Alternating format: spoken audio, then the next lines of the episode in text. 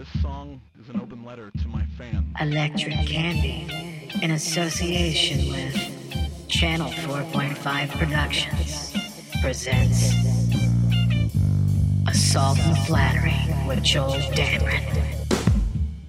Dear are hipster glasses I see all the black Joel players wear at NBA press conferences, which Hello and welcome once again to another episode of Assault and Flattery. I am your host, Joel Dameron. Uh, today's episode is going to be very interesting, uh, very thought provoking, and could cause some arguments. But then again, doesn't everything I talk about tend to have those qualities? Um, so today's episode is going to be about. Um, today's episode is called Art and Racism, and it's not about art and racism in the way that it's I'm linking those two together. It's about art, and then there's a second part that's about racism. Uh, I'm, t- I'm discussing the uh, the the topics uh, separately, although they have a small correlation in, in a general way, not in a specific way. Um, so, art. The reason I want to talk about art is because there seems to be a fundamental misunderstanding by all people who I, by most people that I tend to interact with, uh, on what it is I'm doing exactly artistically. Um, with all of my art, whether it's my uh, films or, or or my photography or, or my digital art or whatever, there seems to be a fundamental misunderstanding of what it is I'm doing, which uh, is not a surprise because uh, most of the people I've ever met in my life tend to un- misunderstand me completely, regardless of whether it's a piece of art or not. Um, so I, I just wanted to talk about that. This all started with the film Mother. Um, I mean, it started before that because uh, you know we, me and me and Brooke go see movies regularly, and uh, my good friend Nick Growall, who is also a filmmaker um, and musician, he uh, he has a a uh, channel on on on YouTube. Uh, I think it's still called. Uh, I don't. I th- I think it's called uh, Always Shoot First, maybe, or maybe it's just under Nick Growall. I don't know. But he's also in Bluff. He was also in Hitters. He's been in a bunch of my stuff. Um, he's an actor and uh, and a filmmaker and uh, musician and he has a little thing on his channel there where he reviews movies. Him and and uh, Taryn Sherwood, and uh, you know they have random guests like uh, his brother Isaac, like like Nick's brother Isaac, or or Victoria, or whoever. Uh, Random people come on there all the time. Uh, I've never been invited on the show. Uh, as a filmmaker, I've never been invited on the show. But uh, I'm not offended by that because I understand why Nick doesn't invite me on the show. I'm a person who always tends to be uh, controversial and upsetting to people all the time. So that's why I'm not on the show. Me and Brooke haven't been on the show.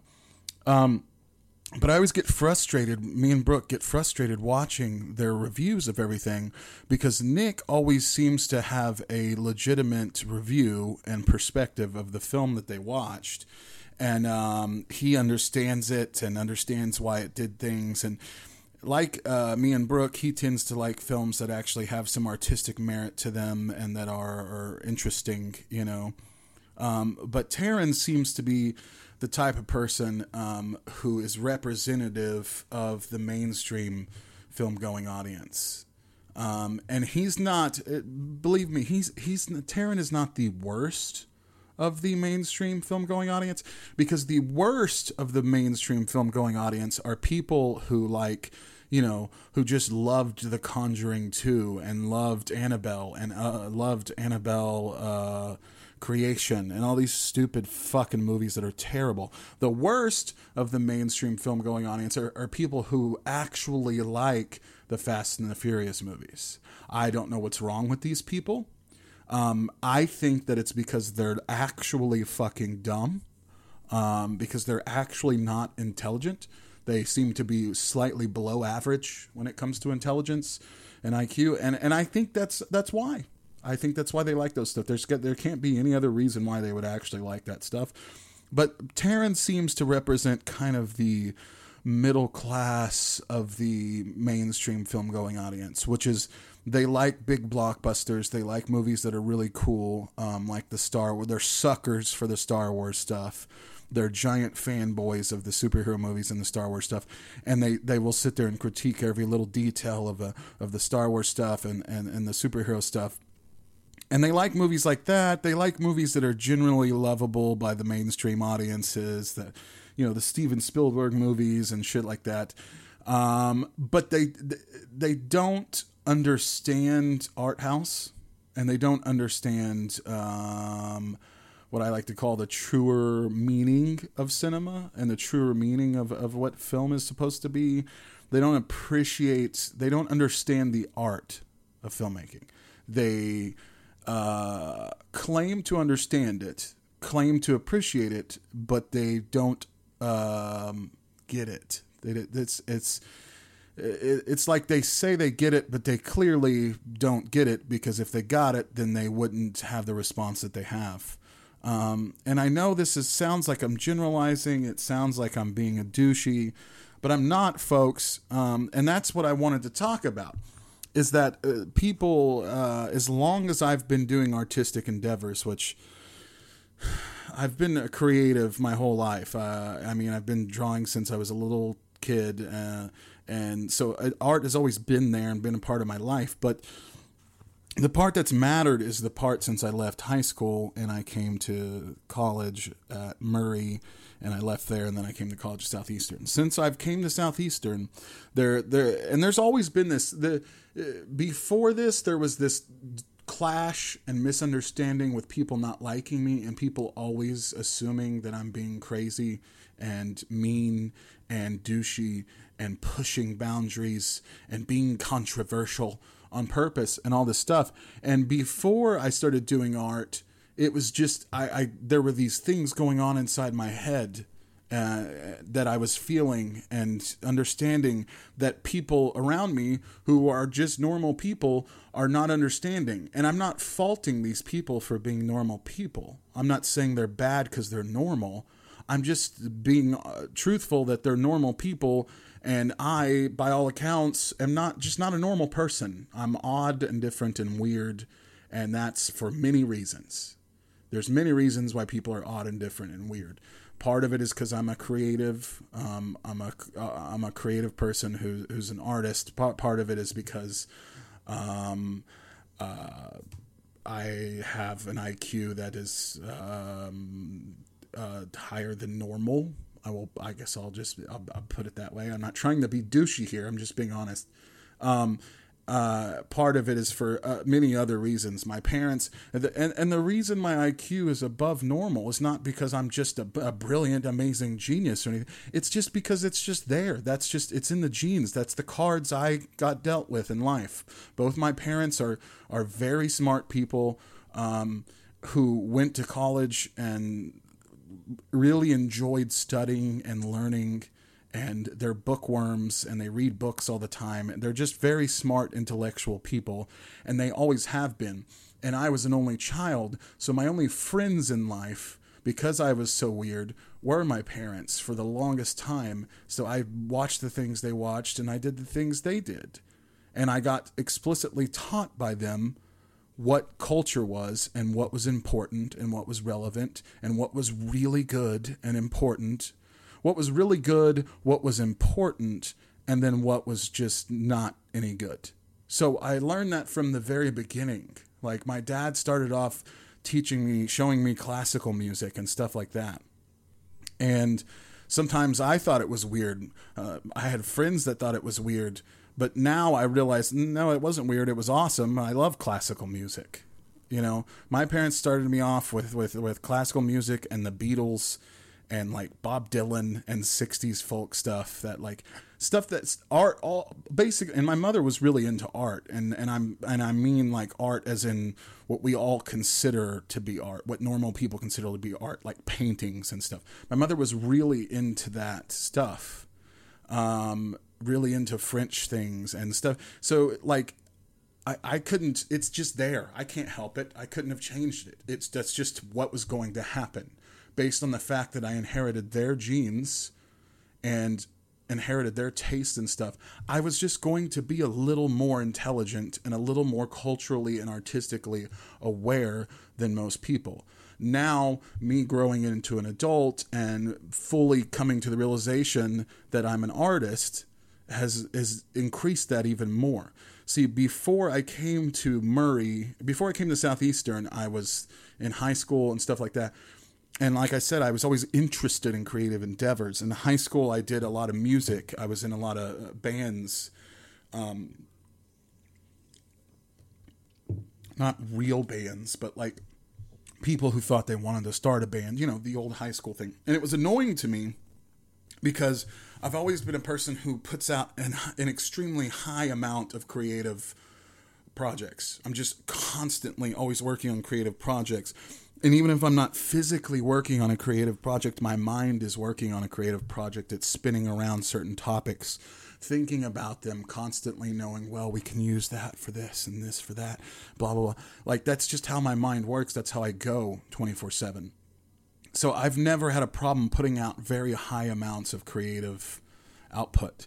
Um, so it always made me mad in high school when I wanted to start a band with people, and they were like, "Yeah, we'll start a band" because they thought a band was cool, and they they sat around and they smoked cigarettes and they thought a band was cool, and then like you go there and they don't really want to try. They haven't written anything, and I remember I had a friend named Cr early on in high school that I used to go hang out with and he he liked to smoke pot a lot. So we'd go over there and we'd hang out, and he'd smoke pot. I didn't because I was still scared of it at the time. He'd smoke pot, and then he'd we'd go into the his his living room, and and we'd play his drum set set up, amps, big amps. His dad played. He was a musician, so we had all kinds of. We just sit there on Saturdays, and we'd play for like six or seven hours, just uh, play constantly. Music coming up with stuff jamming which is one of my favorite things in the world. Just jamming working out stuff. And it was great. Um, and i still to this day love stuff like that. It doesn't happen very often but i love stuff like that. But he was the only person i knew that was like no let's do it. Um let's go so uh, that was great. But I didn't fully realize that I was an artist until after high school, after I went to college at Murray, because I got into acting at Murray and I really liked it. And and throughout high school and at Murray, I had started writing. Um, at first in high school it began as just regular writing like like i was writing literature like novel like fiction and then it turned into me becoming obsessed with movies and then i realized and then i because I was in plays first. I've always been in plays. And I was in plays and I was like, well, what if I write a play? How's a play written? Then I figured out how play was written. And I started writing, trying to write plays. But then I got really into movies really quickly. And then I was like, well, what does a script look like? What is a movie script? And I was like, oh, it's very similar to a play. So I started writing movie scripts. So my penchant for having long, exhausted dialogue scenes that are just dialogue comes from play. Like people think it's because I like to talk a lot and I have a lot to say and blah blah blah blah blah blah blah. And first of all, if you want to be a screenwriter or a filmmaker and you don't have anything to say, then you just need to stop. Because that is the first rule. You got to have something to say before you even sit down. Like so f- fuck off, first of all, with that. Second of all, I don't write long winded, long scenes where people talk because I just love dialogue because I love to talk. No, I do it because I'm used to the play world where it's basically talking the whole time. That's the way a play is structured. That's I also have a, a tendency to film that way too, where I film in zero point perspective, where it's like you're looking at a stage and everything happens on the stage. And when you cut to one person's close up, it's that same framing from that same side. It's just closer to them, and that's because I, I'm used to stage. I like the way a stage is set up. I like the way plays are set up.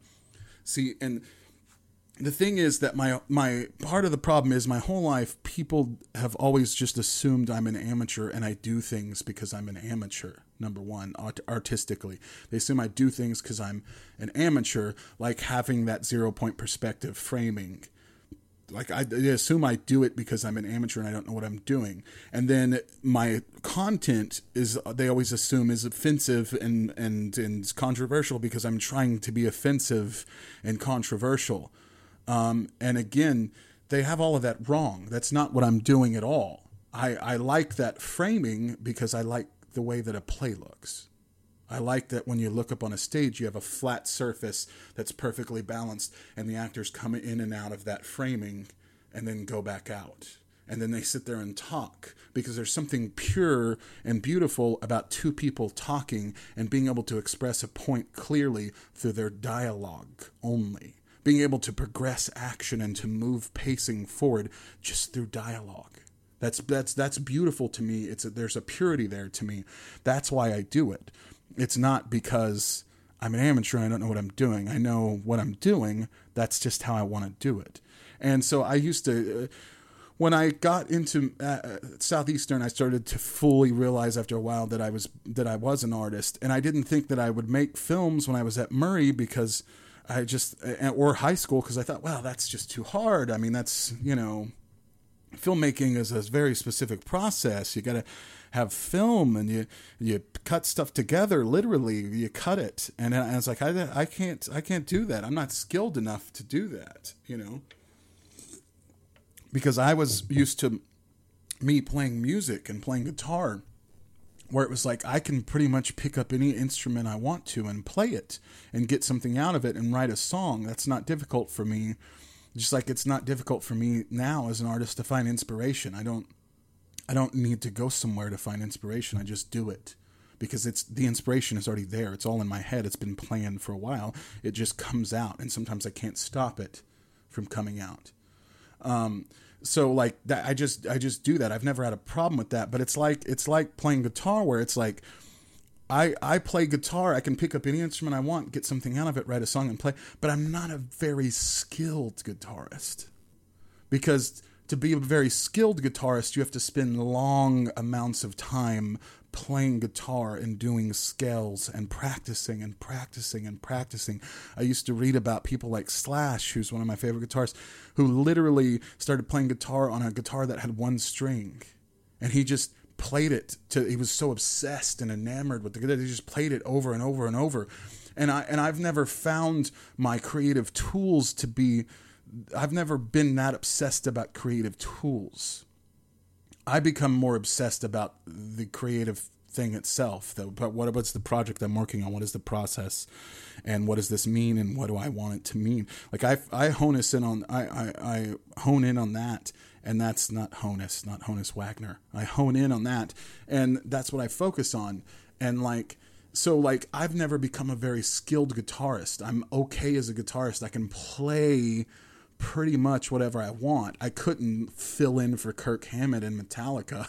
Like I can't I'm not good enough that I can just sit there and shred. I would love to be on the level that Stevie Ray Vaughan was on. That always amazes me thinking about Stevie Ray Vaughan and just watching him do a song like Lenny or something where you can tell that guy is in the fucking zone. He's not even on like you watch Stevie Ray Vaughan play uh, Lenny or uh, not Lenny, what is that one song called?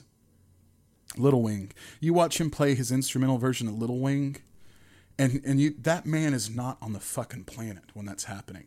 He's not even here when that is happening. He is in another place in a zone somewhere off where he is just fucking it's just pouring out like the, the guitar playing is just fucking pouring out of his body and his fingers and he's just like losing it. He's gone.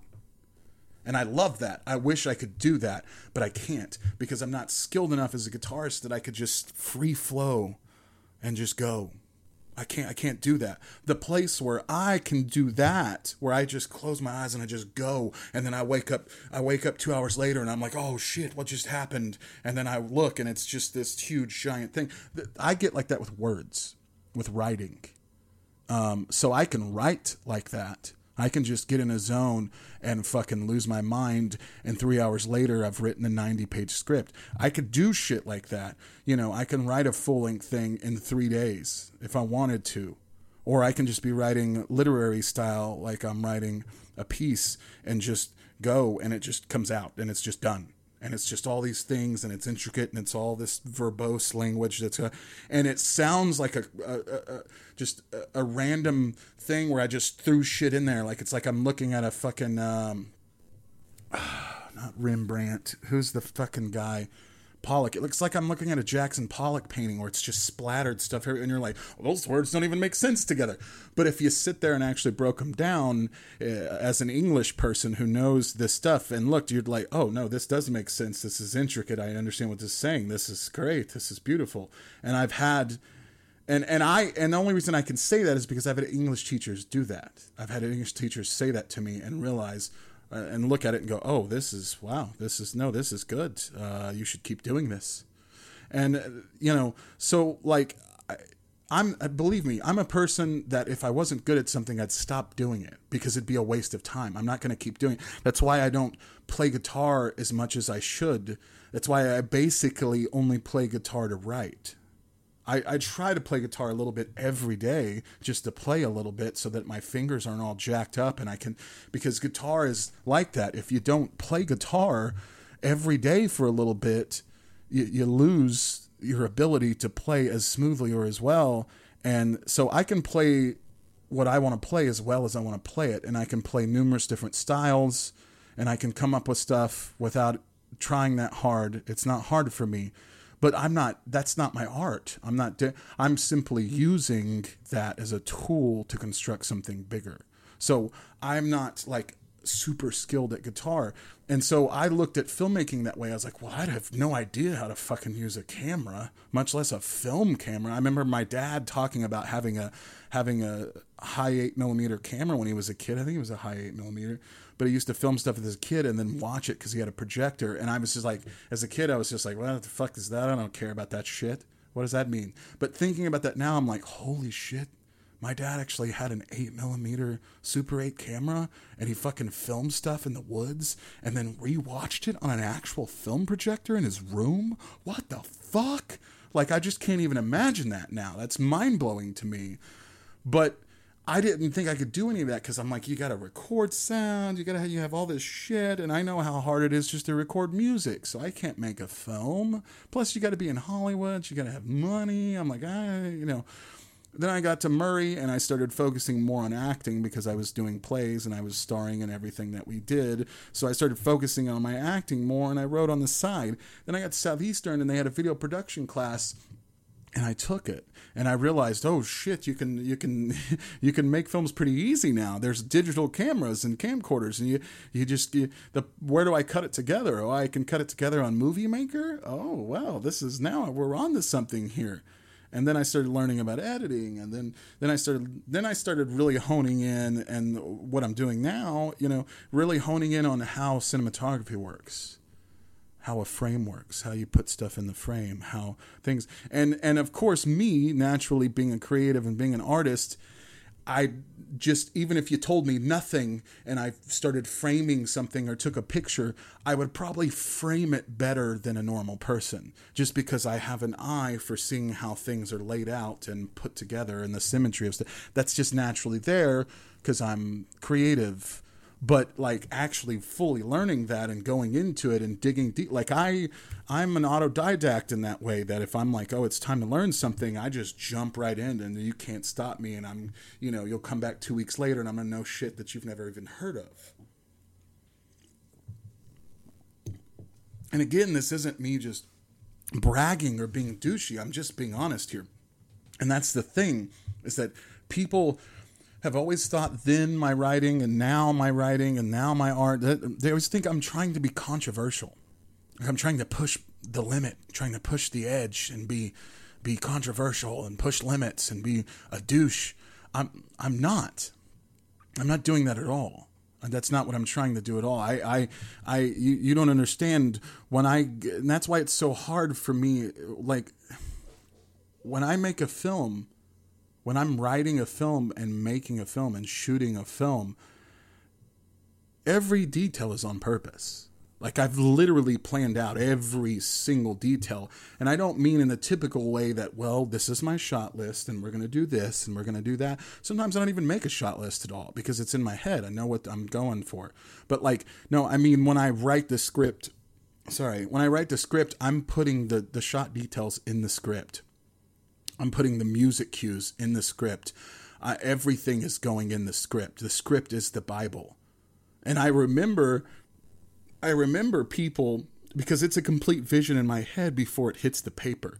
So like but I remember like turning in my script to people that have worked in the industry before and then like sending me a first note which is just like, "Well, your script's not formatted correctly, so uh, you might want to work on it." And I'm just like, "Motherfucker, I know it's not formatted correctly. You don't think I know that? I'm not a fucking amateur. I know it's not formatted correctly. I'm not sending it to you to format it. I'm sending it to you to read. I don't plan on selling it. I don't want anyone else to make it. I'm making it. I don't need to format it correctly." It's for me and me only. The actors need the dialogue. I need the rest of that. It's for me. I'm shooting it. I don't give a shit if it's formatted correctly. I'm not here to format correctly. I'm here to make a goddamn film. You know, just let the artist make the art. Don't tell him how to make it and say he's not making it right. So, like, that's people of all, I, I do things exactly the way I want them because that's how I want them. And it's all on purpose and it's all incredibly detailed. And the more mature I've gotten as an artist, the more detailed it becomes. Like Bluff, Bluff is super detailed. It's the most detailed script I've even came I've ever written. Like it's down to like the words that are set up like like I didn't write Bluff in the way that I wrote Hitters where it was just shit tons of dialogue all over the place. I kept it extremely sparse. The dialogue is is very basic but it's extremely precise to where the words that are said are said blatantly that way on purpose because that's how they need to be said for the story. That's how they need to be said for the psychology behind the story. And that's how they need to be said for the deeper meaning that's even behind everything else. And they need to be said because the film itself is part of its part of its key elements is like strategy and precise strategy and manipulation. And so each word is there because it manipulates the viewer in a certain way. Each shot is there because it manipulates the viewer in a certain way. The music is there because it manipulates the viewer in a certain way, because that's one of the key elements of the film.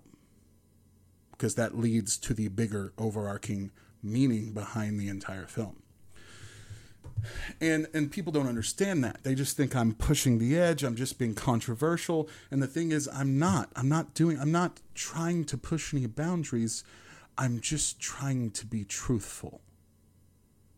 I'm just trying to be real and do something as real and honest and truthful as possible.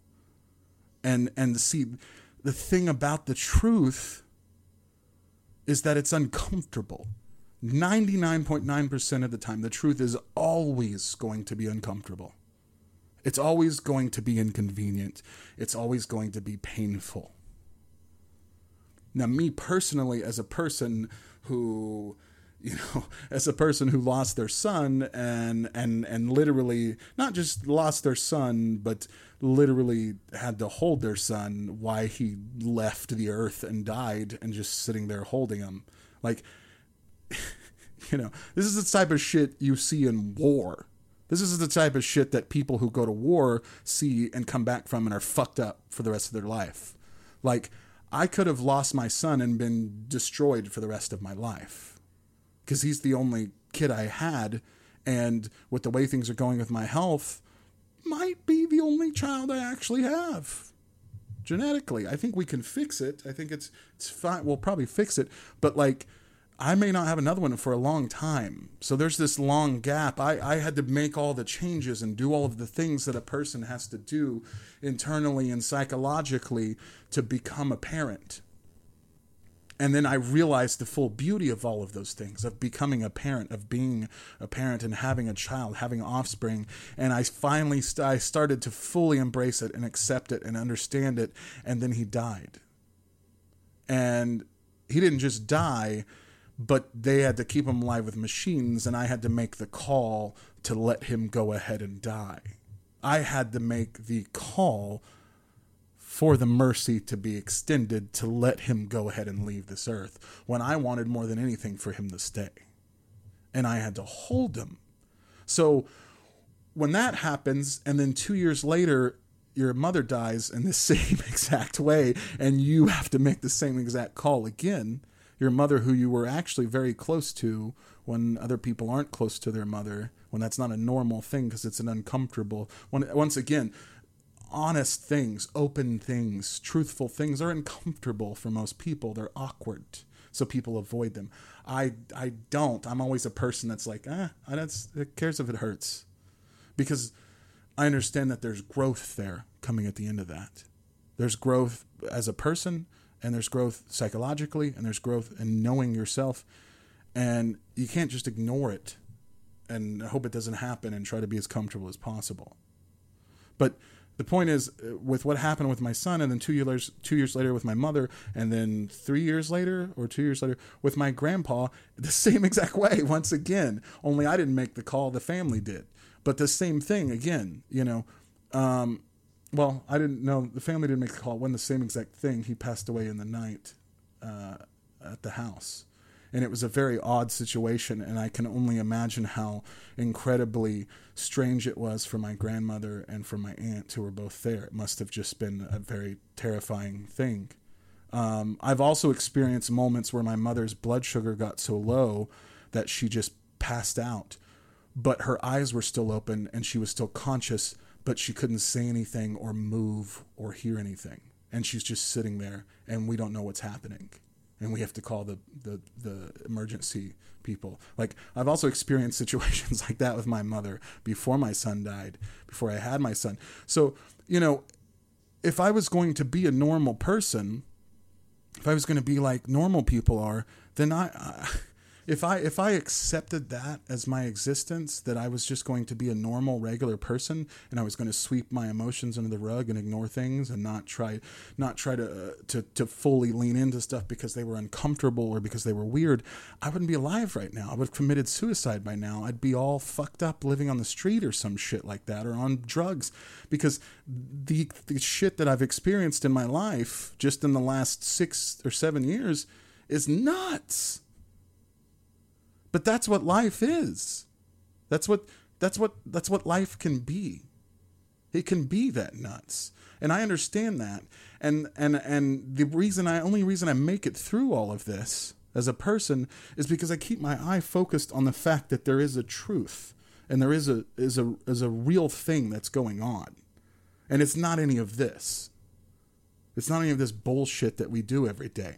And so when I live that existence and I try to tell people, hey, like, you know, let's focus on this, let's hone in on that doesn't mean anything. That's dumb. It's bullshit. It's stupid. People get offended, they get upset, they get uncomfortable. They think I'm pushing limits, they think I'm pushing boundaries. It's not about any of that. It's not about that at all. You think I'm pushing boundaries, you think I'm being controversial. I'm not. I'm just demanding excellence. I'm trying to tell you to be a better human being, to be a better person, to have a better existence. Okay? There's a key to all of this, and I'm not going to totally get into it, but you know, this this shit that we live every day doesn't it's not real. It's a reality that we've created and manufactured. It doesn't exist. It's all bullshit. So the fact that we spend our lives consuming all of it and engulfed with it and complaining and getting upset and letting it control us mentally and psychologically and emotionally, the fact that we even run on emotions anyway instead of logic is just stupid. It's stupid. It's ignorant because you're allowing yourself to be in a place that is so vulnerable that if something happened to you like happened to me, you'd be ruined for the rest of your life. And and the whole theme of my entire art as a person, as an artist, is that I'm trying to get you out of that. I'm trying to push you to a level that is beyond that to where you're actually being a person and actually existing and actually experiencing life as what it is.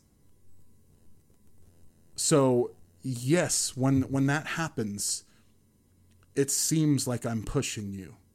It seems like I'm pushing boundaries. It seems like I'm doing something controversial and it's and and and and that makes sense because it's uncomfortable it's awkward you don't want to feel that way you don't want to think about those things you don't want to have to you don't want to have to talk about You don't want to have to talk about what it means when a black man who's a professional athlete kneels during the national anthem. You, you, you just want to jump to the emotional conclusion that, well, he's disrespecting our flag and our national anthem. That's, that's, that's, that's just distasteful. It's awful. I don't like it. You don't want to have to stop and think and understand and realize that the national anthem itself was a racist song because it praised the blood of slaves hitting the ground in the battlefield.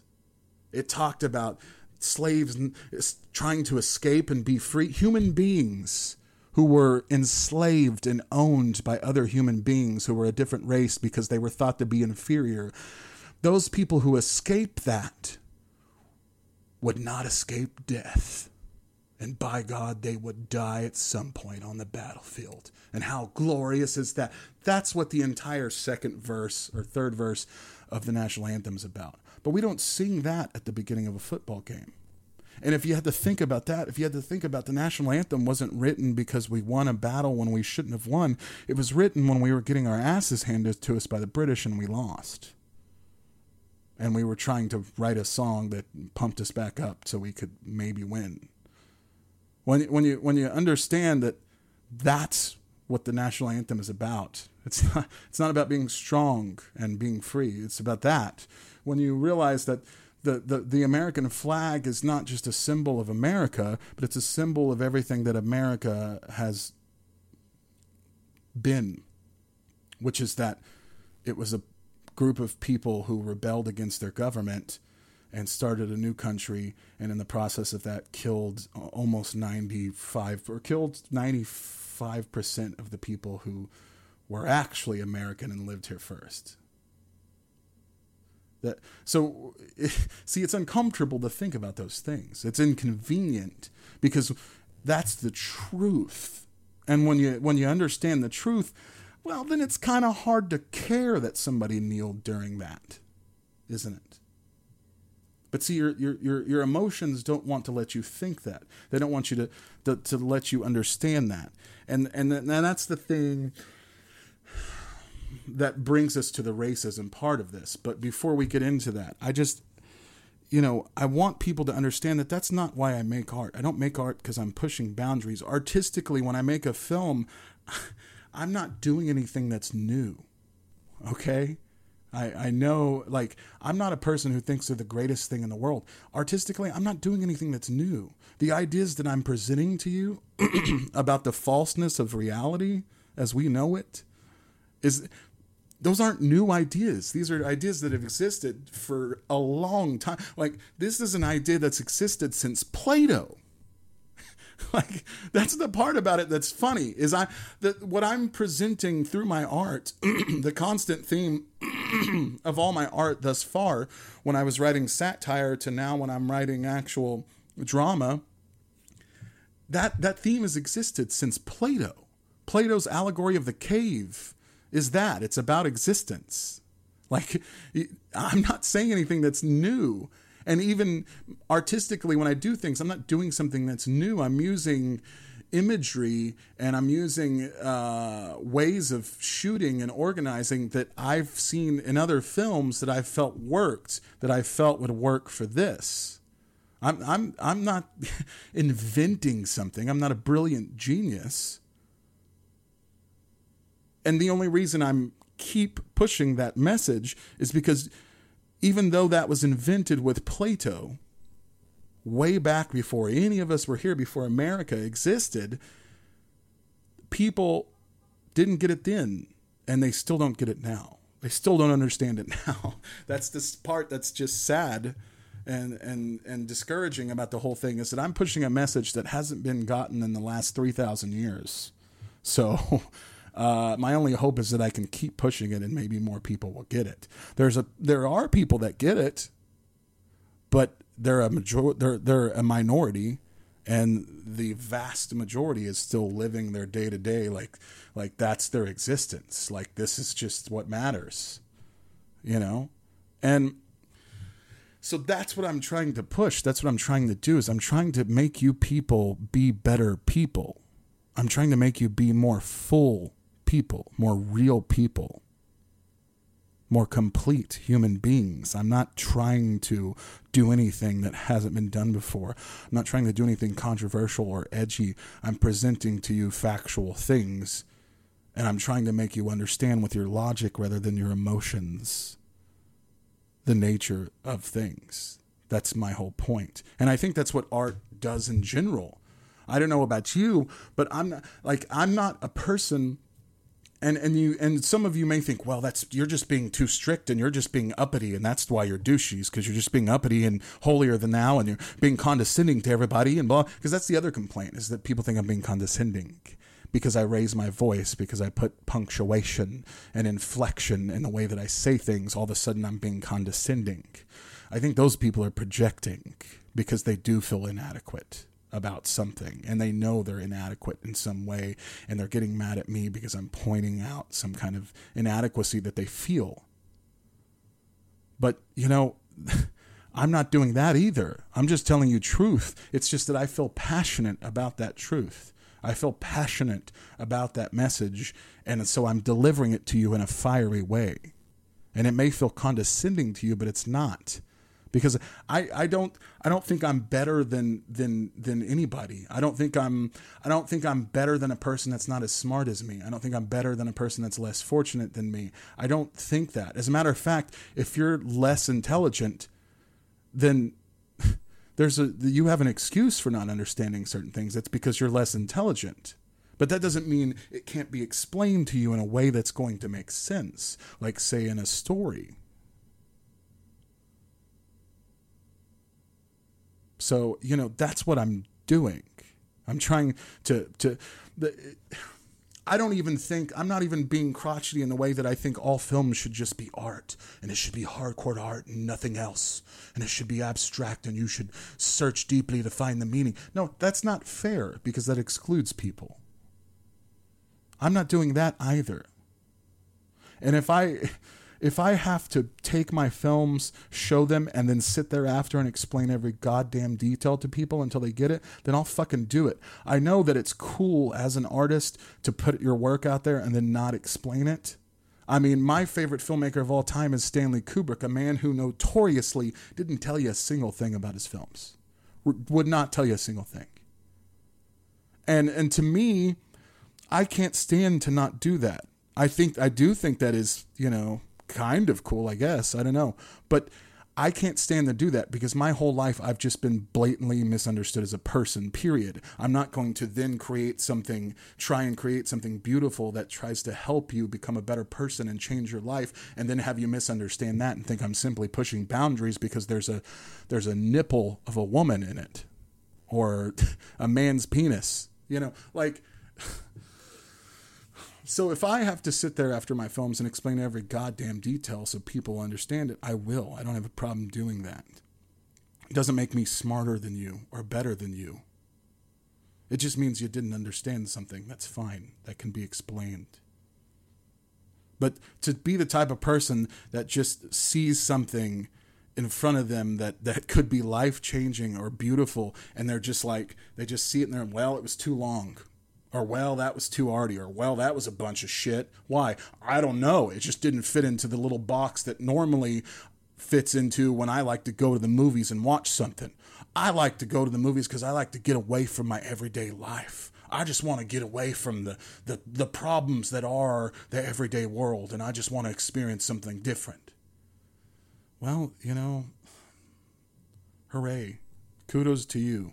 But uh, you know, that's not being a real person and that's not existing. You can't run forever from it. You can't just keep saying it's not there and hope that it doesn't exist. Okay? And what in your life is so terrible? You don't have a girlfriend. Um, you don't like your job. You feel a little depressed. You're unhealthy. You're overweight. That's that's, that's so terrible. It must seem so terrible for all of that to happen. Why don't you Why don't you try holding your only child in your arms as they die? Why don't you try making the decision to let them go ahead and die and sit there and hold them in your arms until they're gone from this earth? And I know you may say, "Well, that's not fair, Joel. That's not fair for you to treat us that way because we can't because we didn't have the same pain you did." Blah blah blah. Well, you know that's not the point. The point is that you need to be a, a real person. You need to be a full, real person. You need to actually exist. And by sitting around going, well, I'm just going to ignore this because it's uncomfortable. And well, I don't want to think about that right now because it's uncomfortable. And well, I don't even want to talk about the kneeling thing in the NFL because, you know, I'm going to have to think about something and make a decision and people are going to get mad at me and it's going to be controversial. And I, I just don't even want to deal with that right now. I'm just trying to, I'm just trying to focus on my work right now and, and trying to, man, I have bills to pay. I have things to do. I'm just trying to, that's not existing. I'm sorry to tell you but you're not existing.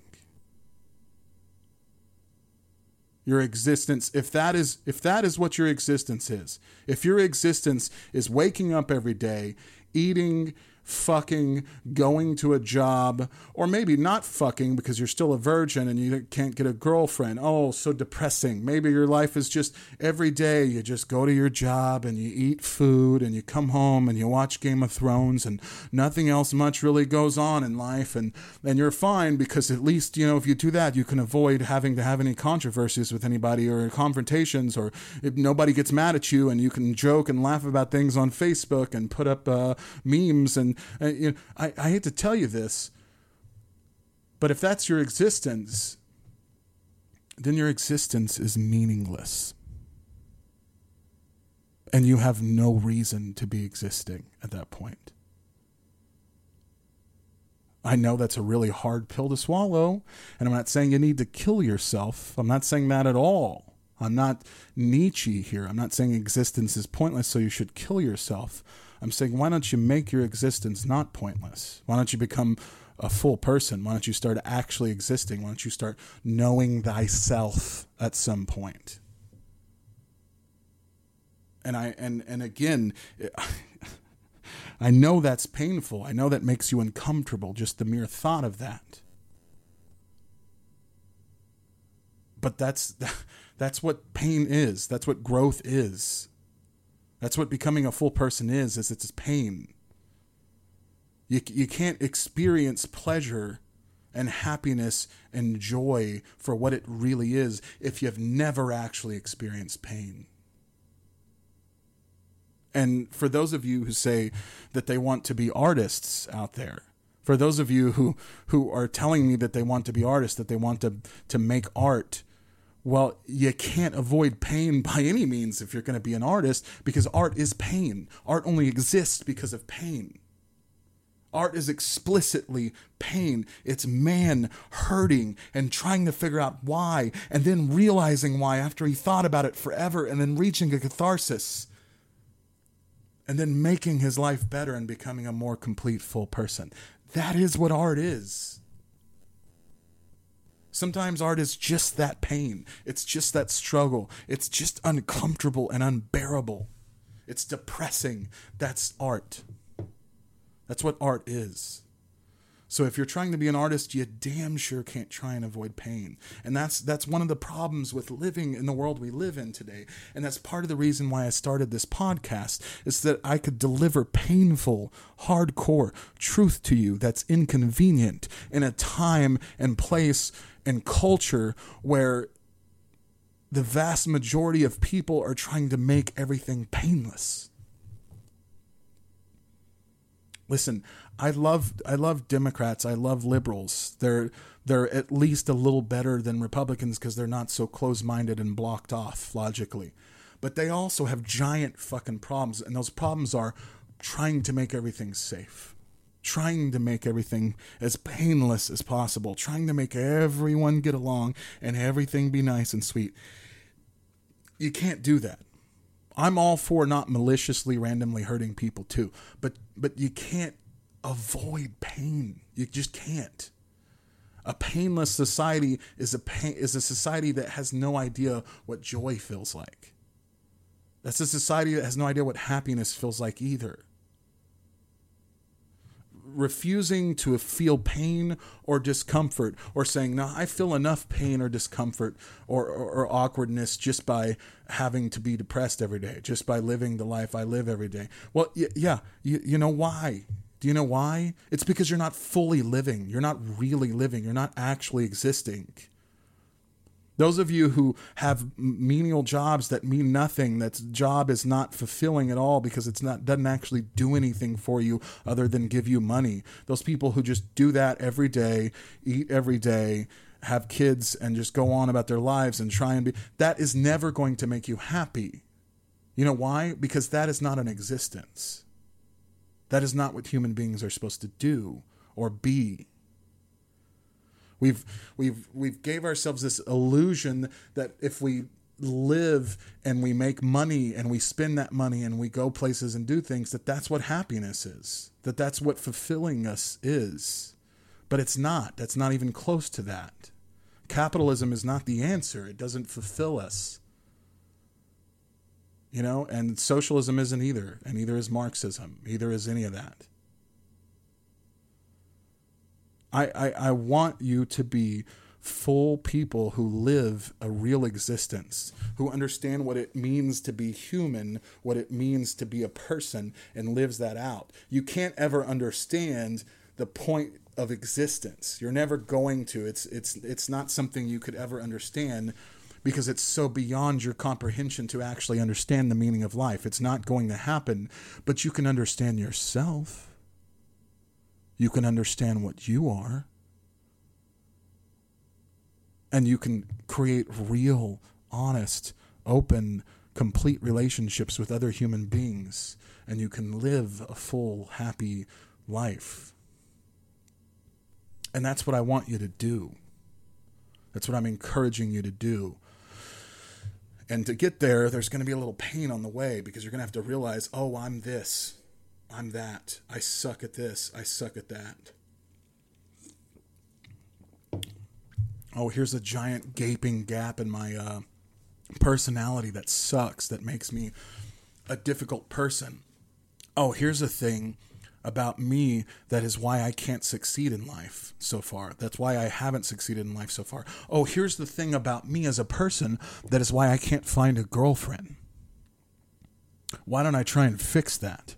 Why don't I try and understand that and fix that? Uh, but that's going to be painful and it's going to take a couple years and then do a lot of self exploration. And I could instead just go to fucking Carl's Jr. and get something to eat and come home and watch Netflix. I think I'd rather do that. I could just come home and watch Netflix. I could watch Game of Thrones. Oh man, I didn't watch Game of Thrones this week. I could get something to eat and come home and watch Game of Thrones. Oh, that would be even better. Folks, I do it myself. I do it all the time. I do it and I try to avoid putting together art. Because I try to sometimes to just sit and eat because I'm trying to avoid that. And that's a problem I have. But, you know, sooner or later it's got to stop and it's got to come out and it's got to end. And that's that's what I want you to do is I just want you to understand reality. I just want you to understand truth. I want you to be real people. Okay? I'm not trying to that's the whole point of this. We are just too goddamn sensitive about stuff. We could, and it's part of our fault as millennials because we've we it's part of our fault. We we lived, we grew up in this Disney world of the '90s, where everything was nice and sublime and perfect again. In America, and we want things to stay that way. And we don't want to ha- hurt people's feelings. And we don't want to share too much with people.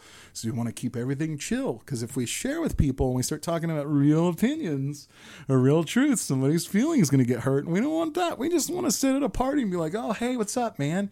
Oh nothing. What's up with you? I'm good. How are you? Oh, i'm good. I'm just chilling man. What's going on? Like are you having fun? I'm having fun. Everybody's having fun. We just want to do that. But that's not that's not how reality is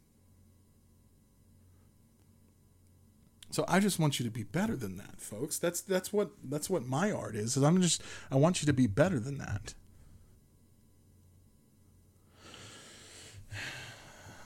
The the uh, and and and and let me just I want to add this too because this is what people don't seem to understand and it makes people mad and they get upset. This is what I want people to understand. B's in the room right now with Kisa singing and being part of the podcast. Anyway, um, this is the other thing I want people to understand. I'm not saying film is supposed to be art. Okay, it's not just supposed to be art. That's the thing about film that is so interesting to me and is so unique as an art form is that film is not just supposed to be art.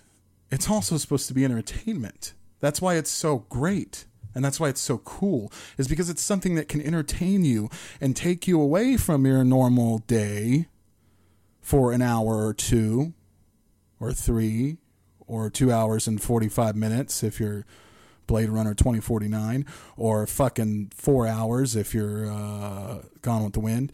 That, that, that's why it's so great, is because it's not just entertainment, it's also art. It has a deep meaning that is important, that teaches you something, that you learn something about life or human beings or existence that makes you maybe perhaps better. But it's also entertainment. And that's why it's so challenging to me. And that's why it's so um, important to me. And that's why I'm going to keep doing it for the rest of my life because I can't stop doing it until I make a perfect film, but that's never going to happen because you can't because perfect is exact is exactly that. It's unachievable. So I have to keep pursuing f- working on my story structure, working on my writing, working on my screenplays until I can make the most perfect possible film and and and literature is like that too. I mean fiction is like that. Novels are like that. You know you, you you're combining not just entertainment for the person reading the book but you're also combining art. But but and music is like that. You're combining entertainment but you're also combining art. But it's not to the scale that film is because film uses music. It also uses literature but it also uses photographs. It uses visuals to do that and and and and I'm not a person that thinks you have to make it all about the art. I haven't seen a ghost story yet, but it looks super fucking pretentious and ridiculous to me and overly arty. Now, I can't say that for sure because I haven't watched it, but that's what it seems like to me. Uh, it Comes at Night, for example, is a good example of that. It was very arty, um, super metaphorical, and stuff like that, but its story and didn't quite support the amount of metaphor that it was trying to give us. And its overall message at the end wasn't that mind blowing. It was, I thought it was a very common message. It spoke to the, the, um, the extreme level to which human beings will go to uh, when they're put in intense situations or when they're in a situation of grief that's not that surprising to me. I know that human beings are animals and they'll go to crazy extents. That's not that big of a. I don't. I don't think that was that mind blowing. But there wasn't enough story there either. And see, that's to me. That's when you know that a film or a book or uh, music is truly brilliant. Okay, if, if if you watch a film and you realize that it has a fully fleshed out story that has a beginning and a middle and an end. And the story itself the story inside the film the characters all that contained in there are are perfectly fully formed and fleshed out and have a beautiful uh, a beautiful elaborate story that is wonderful and makes sense and logical and works perfectly and has a great ending and a great beginning and a great middle. The conflict is all there, the rising action and then the falling action and then the end. It's all there and you're like, "Wow, what a great story. What a well-written script. This script is just flawless. I mean, it's just great. It's well-paced and well-written. It's like the script for Die Hard." which I'm not a big fan of the movie Die Hard, but the script is excellent. That's why they teach it in film schools because the script is very well written structurally. It's very sound. And that's why they teach it in film schools because they're teaching the screenwriters hey, this is how you correctly structure out and format a story. Okay, very good. But you know, someone is truly a master when they can beautifully structure out a story and tell it in a beautifully wonderful way that if you were just there in the theater watching for entertainment because you wanted to take time out of your day to get rid of all the madness going on in the world and just experience an interesting story because you're just a normal person, then you have it. It's all there for you. You got your wonderful story. But you know they're truly a master when you do have that and it's beautifully written and wonderfully structured, but every single thing in it is actually a metaphor or a symbol for something else because the entire story is an allegory for something. And I don't just mean, well, it's, it's just it just represents uh, you know humanity blah blah. No, I mean every single detail of the story, even the characters' names, even the setting of the story, all of that it directly corresponds to the uh, to the allegory that it's trying to fit. They're all symbols and visual metaphors of specific things that fall in the line with the overarching allegory the overarching hidden meaning behind the entire thing that is supposed to teach you something about existence or life and hopefully inspire you to be a better person or inspire you to something that's when you know the person is truly a master. That's where you get the legends of film. Okay? And that's what I'm trying to do. That's what I aspire to do. And you might say, well, that's some pretty high standards you have there for a film.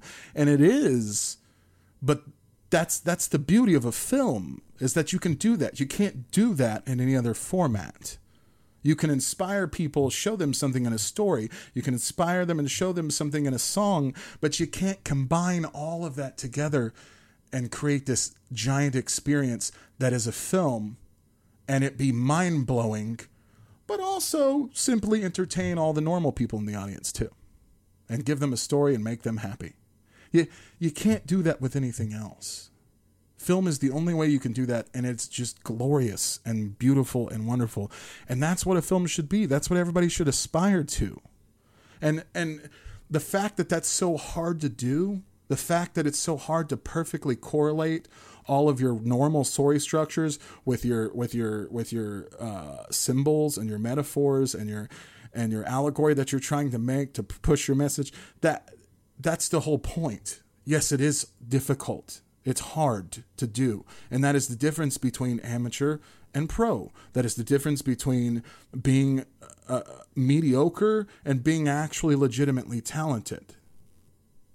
If you want, you know, you can be a person who writes really entertaining books. Stephen King does that. And I don't want to shit on Stephen King um, I'm not a huge fan. I've talked about this before. I'm not a huge fan of Stephen King. I don't love Stephen King because all his books are very similar. They have a very similar tone, they have very similar characters, and sometimes he even copies himself story wise and plot wise.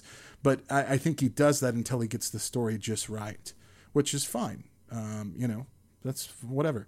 Um, Stephen King, I'm not going to say he's a bad writer because he's not a bad writer. He's a good writer. He's very good at writing suspense and thrill and horror. He's just very good at that. He's a very skilled writer.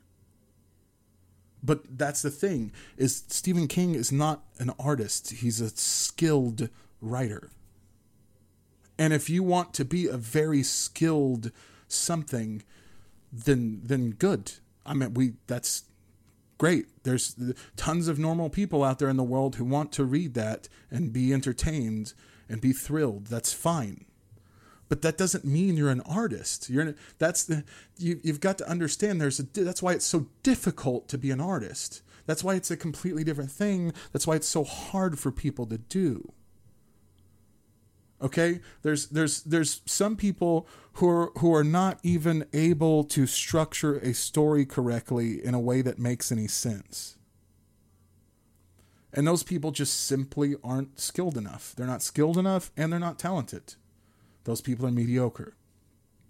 And you, you encounter a lot of those people in your lifetime. Those are just regular, normal people. They're not skilled or talented enough to write a novel because they're just not or to write a screenplay. They're just not. They're not skilled or talented enough to make a painting. That they're just not, and that's fine. You know, the world is filled with lots of people. We can't all be you know specifically talented. That's that's that's if if we were all specifically talented, then talent wouldn't be special. That's it's not unfair, it's just how things are. Okay? And then there's the people that are smart enough and skilled enough that they can sit there and they can learn how a story structure works and they can really get it down and then they can make a perfectly structured story. And that's how I was for a long time in my life. I was a person who was an autodidact and who could very easily copy. So I could really study something and then just immediately be able to regurgitate it. I have LLI, that's just part of my thing. So, me looking at something, studying it, understanding it, and copying it is not hard for me. It's very easy for me to do. Um, and I'm smart enough that I can figure it out pretty quickly. But that's not truly being an artist. That's not truly being a master of anything. There's being very skilled, and then there's being a master. And masters are artists, skilled people are not. Um, I don't want to go back on something I've talked about before. Um,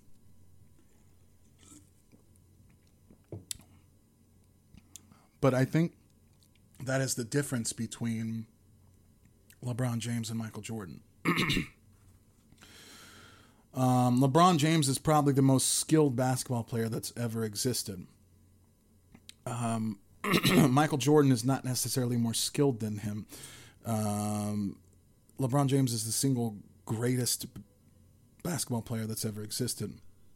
But Michael Jordan, and I know this is me, you know, it sounds like me being ragging on LeBron James or being negative, but it's not, and I'll explain that.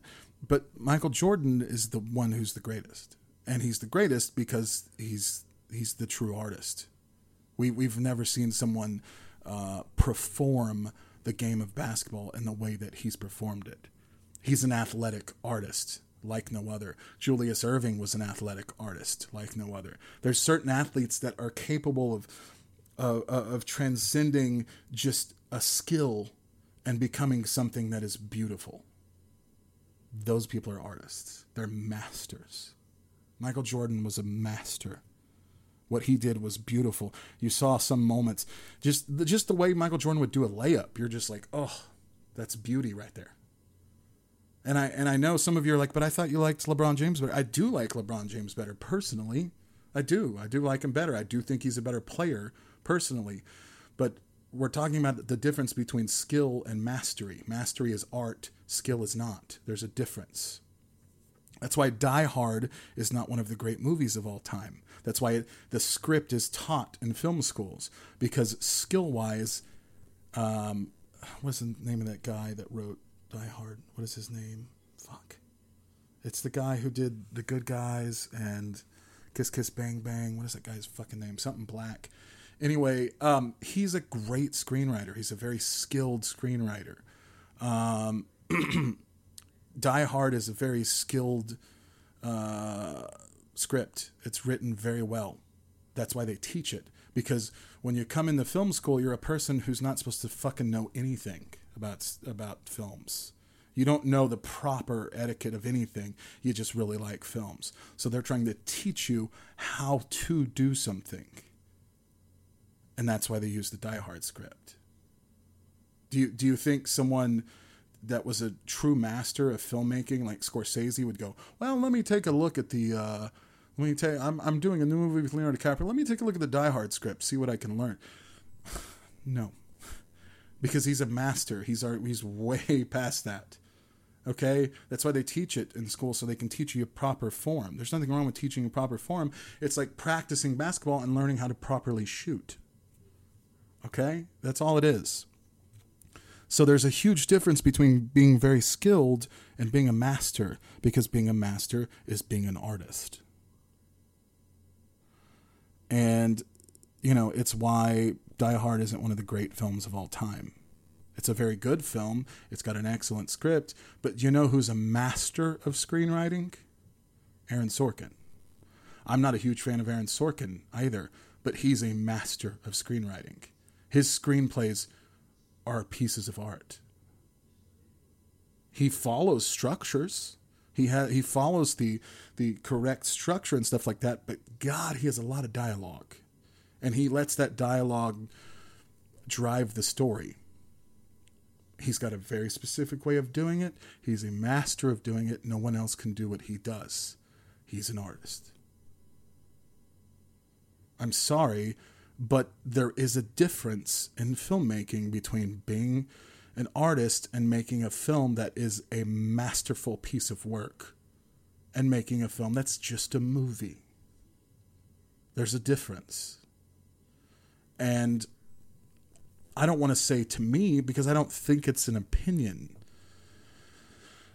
I think the definition of what a film is supposed to be is it's supposed to be entertainment and art.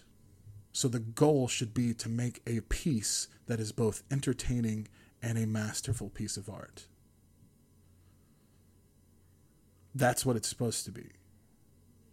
If if you're just a very skilled player in basketball, you don't always win a bunch of championships, but you go down as someone who's very skilled. You get remembered for being very skilled, but you know, you're not one of the greats. You're not one of the all-time legends, you know. That's the that's the championships thing with Jordan, you know. He had that extra special thing. He was a master. He was glorious. What he did was beautiful. He was an artist. So that's to me that's the difference. Yeah, if and if, and if it's your goal to be a type of filmmaker, and I say this, you know, thinking about Nick obviously, because me and Nick are very different when it comes to films, and I would love to have him on the show to talk about his theory about films because I I'm saying what what I think he wants to do, but it can't be 100% accurate because it's not him saying it. So, but I think Nick wants to he Nick is I think he's conflicted as a person because I think um, sometimes he wants to be an artist more than he wants to entertain. And then, uh, and that's the creative side of him kind of itching to get out. And then I think sometimes he wants to be more entertaining and uh, more of a formalist and follow structure and be very skilled and praised for his structure and skill than he wants to make art. Because um, I think Nick likes structure and he likes to have a, a, a line of rules and he likes to follow those and he likes to be thanked and praised and told he did a good job. And we all like to do that.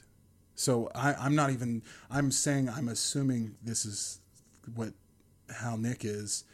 And I'm not, I'm not saying it's a bad thing. I think we're all naturally like that. We all want to be rewarded for what we do. Um, and I think that's what may, why being an artist is so hard is because you're not always rewarded for what you do as an artist. You're just not.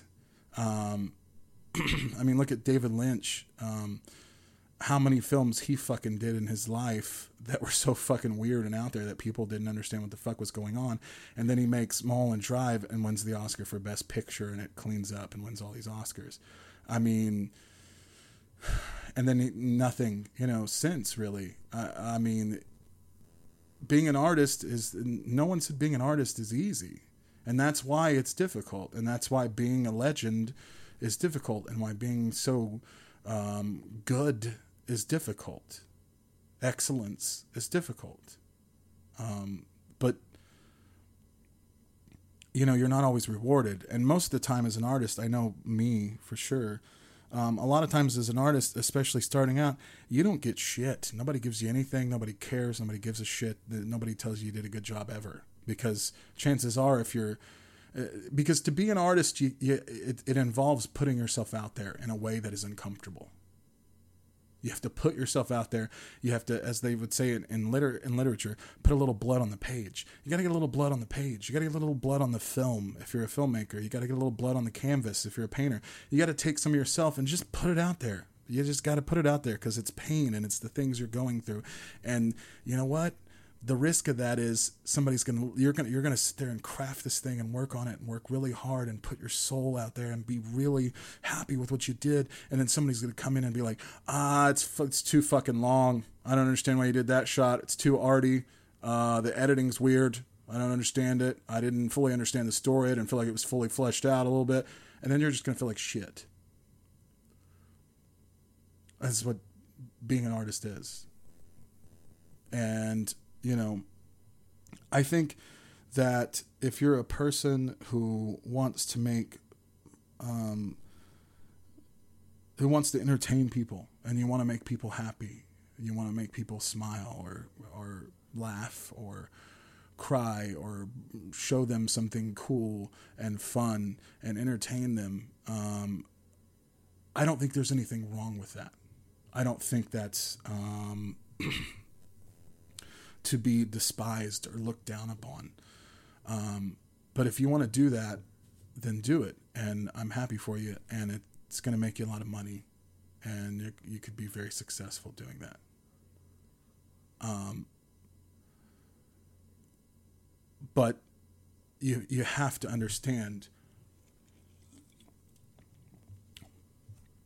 that if that's your choice in life, and I think Stephen King understands this. I think people that write pop music understand this. They're not there to make art, to make giant, uh, grand pieces of art that change humanity and make humanity think. They're there to write something cool and interesting and entertaining. And that makes people happy. You know, that brings people joy. So if that's if, if that's what you want to do, fine. And I think that's good. That's not to be looked down upon or downgraded or degraded in any way. But you have to understand if that's what you want to do, that you're not an artist for doing that. And as I said, that's not downgrading you at all. There's nothing wrong with that. But you're not an artist. You're not making art, you're making entertainment. And that's fine. You shouldn't feel bad about that. There should be no excuses in your mind for that. And if you say, hey, maybe I want to make both, okay, fine, make both. Make one that's entertainment, make one that's art, go back and forth. Be like George Clooney. That's what George Clooney does. There's one for the studio, one for himself. One for the studio, one for himself. That's fine. Or if you want to make both, why don't you do what I talked about and uh, put both into one and make a true film and then become a legend? You do that? instead. How about that challenge? You know? Um, but yeah, again, I'm not saying it means you suck or you're less of a person. It doesn't. It just means you're not an artist, and that's fine. Not everybody is an artist. Not everybody is creative. Not everybody is a genius. Not everybody is brilliant. Not everybody can play basketball like a professional athlete. It's just we're all different. Not everybody can do the same thing or be on the same level. That's fine. If you want to be an entertainer, be an entertainer. You know, but you got to have enough awareness to know that you're not an artist. So you, you can't sit there and fight for what is artistic and, and fight as a person who is an artist and try and defend what you do as art and when it's when you know that's not your purpose. The purpose is the most important thing. Intention is the only thing that matters. That's the most important uh, aspect of anything is intention. I mean if i was out hunting with a friend and i accidentally shot him in the head and he died uh, would i go to jail for that Probably not, because it was an accident. I didn't intend to shoot him in the head. Now, if I did want to shoot him in the head and then I did, I would definitely go to jail for that because that's I intended to kill him. Um, so intention is is basically the most important thing, the most important aspect of anything you do in life. What are you trying to do? If you're trying to entertain people, then you're an entertainer and that's fine. Congratulations, you're an entertainer. Learn how to be the best entertainer in the world. Try and be the best entertainer in the world. Learn all of the techniques for entertaining and be the best at it. If your intention is to make art and be an artist, then be an artist. And and and and that's what I that's the thing. That's the crux. That's the thing that's the most upsetting, I think, to people. And that's the hardest to digest. And that's why it's so hard to be an artist. That's why it's so hard to be excellent or be a legend or you know some hey some artists are really good at making art but not so good at the other part of filmmaking and that's fine i mean Nicolas Winding Refn, I love Nicolas Winding Refn with all my heart. He's one of my favorite filmmakers. I love his films. They're um, um, they're um, visual pornography. It's, I mean, it's like you know, um, that's a weird term. Um, it's like ocular pornography. I don't know how to put it. Um, but his visuals are stunning and beautiful and gorgeous, and it's they're so gorgeous and beautiful that I it's almost like I'm getting aroused just by watching them because they're so beautiful and gorgeous. I love his cinematography. I love his films for those reasons, um, because aesthetically they're just incredible. Um, but he doesn't always have a lot of story. Um, he doesn't always have a lot of dialogue. There's not always a lot. It's it's his films are intensely metaphorical and intensely symbolic and uh, they're more abstract than they are concrete. Um, but that's fine. That's what I mean. He's more of a, a, a he's more of a straight artist, you know, type when it comes to filmmaking. And so it there's all types of films. There are indeed all types of films and all types of filmmakers. Some that are more artistic than they are entertaining, some that are more entertaining than they are artistic. Now Nicolas Winding Refn, I am entertained by his films because I enjoy art, period. But I don't expect regular people to be entertained by it. Um, and you know the same thing goes f- for me when i make films. I don't you know i know that people want to be entertained. And i'm trying to make films that are both for a mainstream audience and the artistic audience. Um, i know that's very difficult to do and i know that's a huge um, standard but that's what i'm trying to do. I'm trying to make films that are entertaining and watchable by normal people and also have the, the deep psychological you know have the deep meaning there and uh, if you don't want to process you don't have to at least you can enjoy the story um, and i've been sending out bluff to uh, lots of uh, people mainly from my lli group uh, on Facebook. I, I have LLI, so I have a bunch of friends. I, I joined an LLI group with a bunch of people that have LLI from all over the world, and I've been sending out Bluff to them to watch just to kind of get a uh, just to kind of get a feel for where it's at.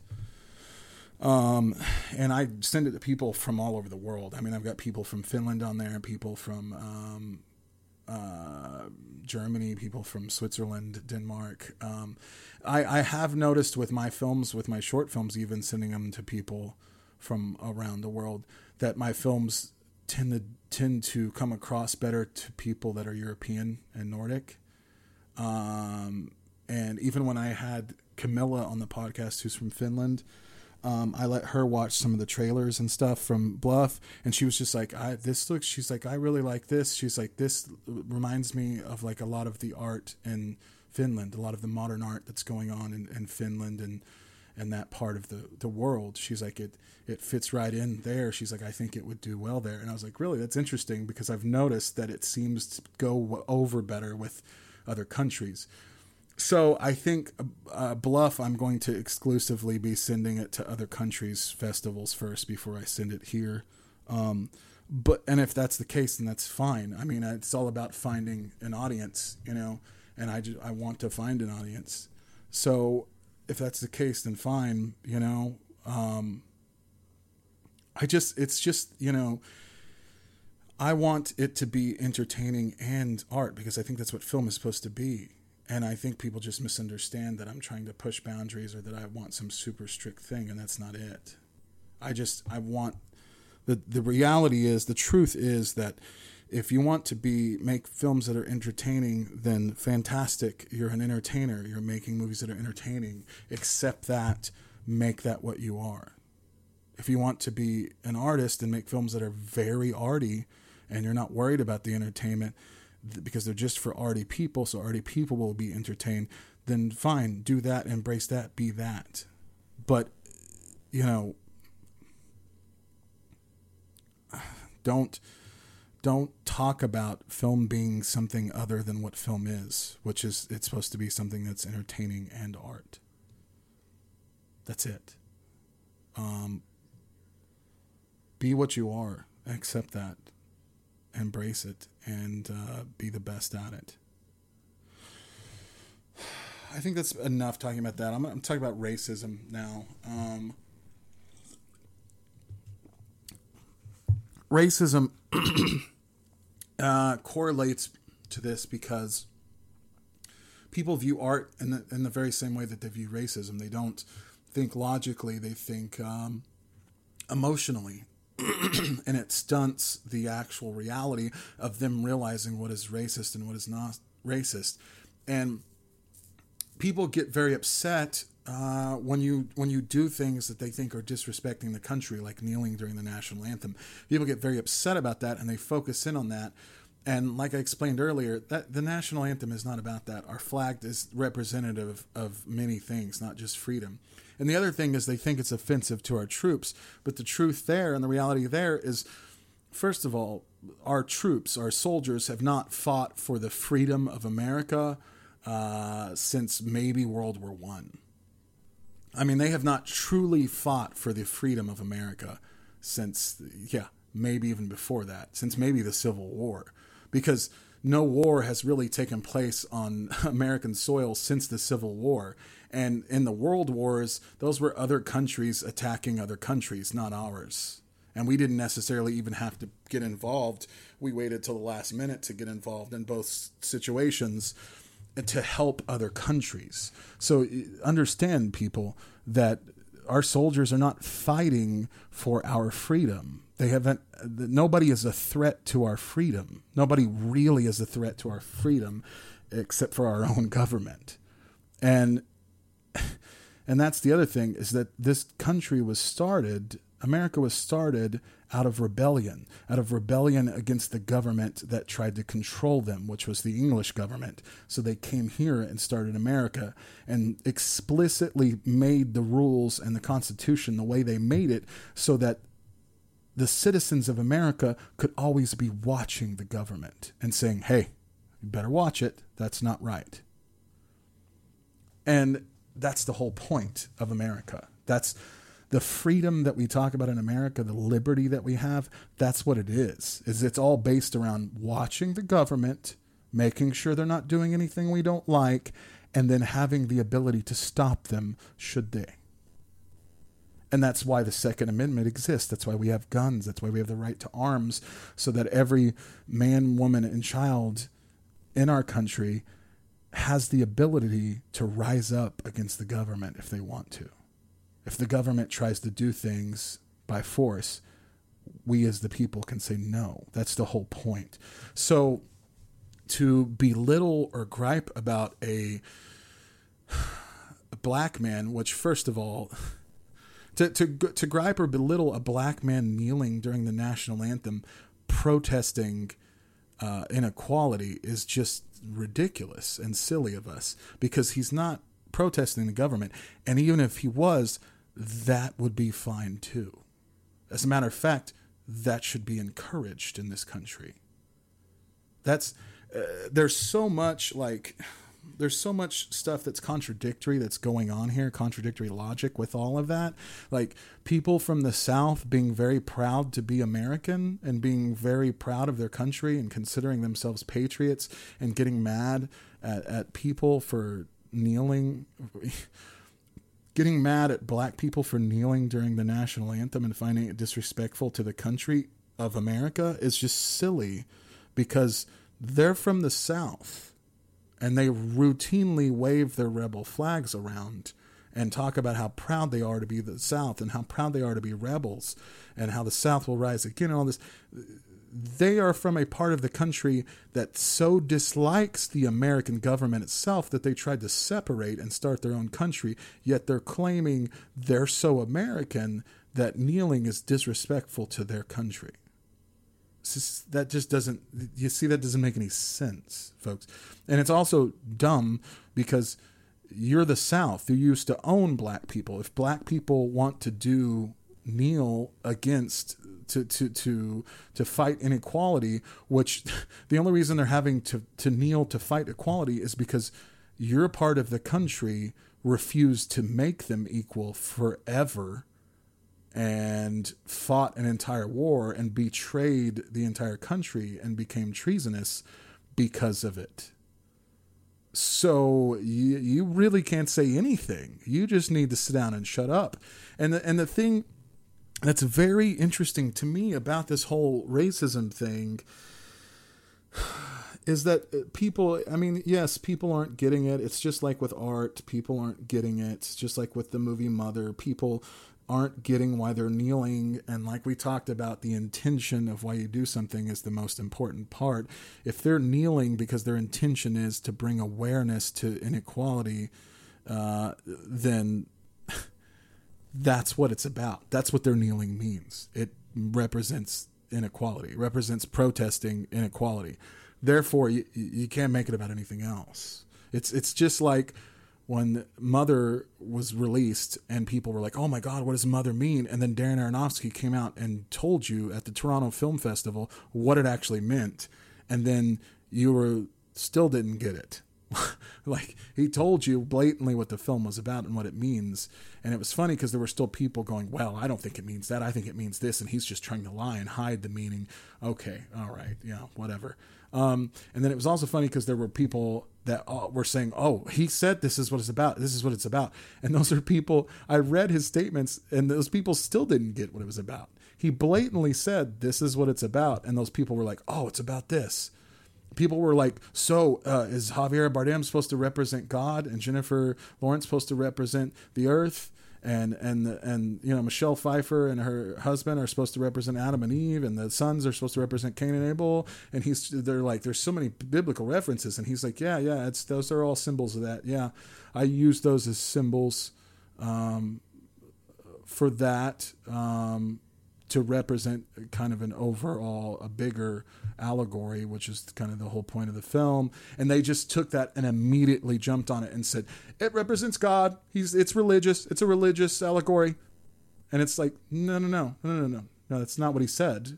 What he said is those were symbols that he used as part of a bigger allegory. That bigger allegory is what the film is actually about. It's not about God and creation. It's a it's about something bigger than that.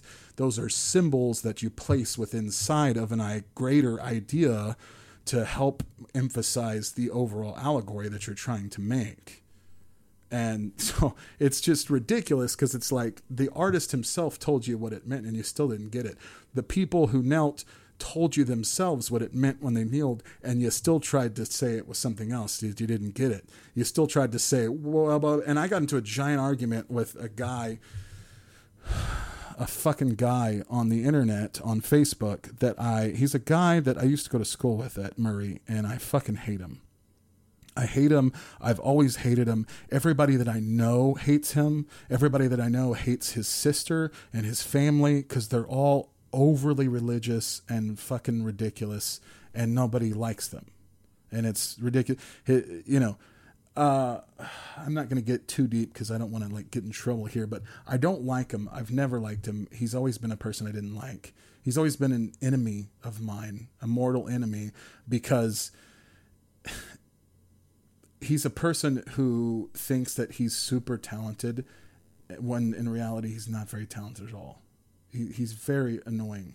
Um, and his wife was actually legitimately a talent, talented person and could have done cool things and even acted, but but was attached to him. And uh, we we never, none of us ever understood why she was attached to him. Like because he just is so boring and vanilla and lame. We've never understood why somebody like her, who's interesting and talented, would actually want to spend time with someone like that.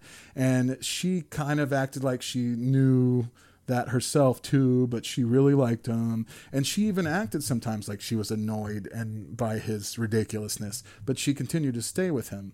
And I think it's because, you know, she didn't have a great life and she didn't come from a great place and his life, which is a, middle class white life, is is nice and it's easy and it makes her happy to be out of where she was. And you know, if that's what you want to do, great. It's, it was a way for her to have a better life. That's wonderful. They have kids. They have a good life. I'm sure they're happy. Uh, but to me, that doesn't seem fulfilling at all. In any way, shape, or form. Anyway, I got into a giant argue with argument with him on Facebook because he didn't fucking understand this whole thing. He kept trying to say that it was offensive and that people should be that people were protesting against it by not watching NFL. And I'm like, listen, number one, you can't protest a protest when you don't understand what that protest was about in the first place. That's just number one. So they're not, number two, they're not protesting because you can't protest the action somebody took. You- Like if, if somebody protests, when you protest, you protest an idea.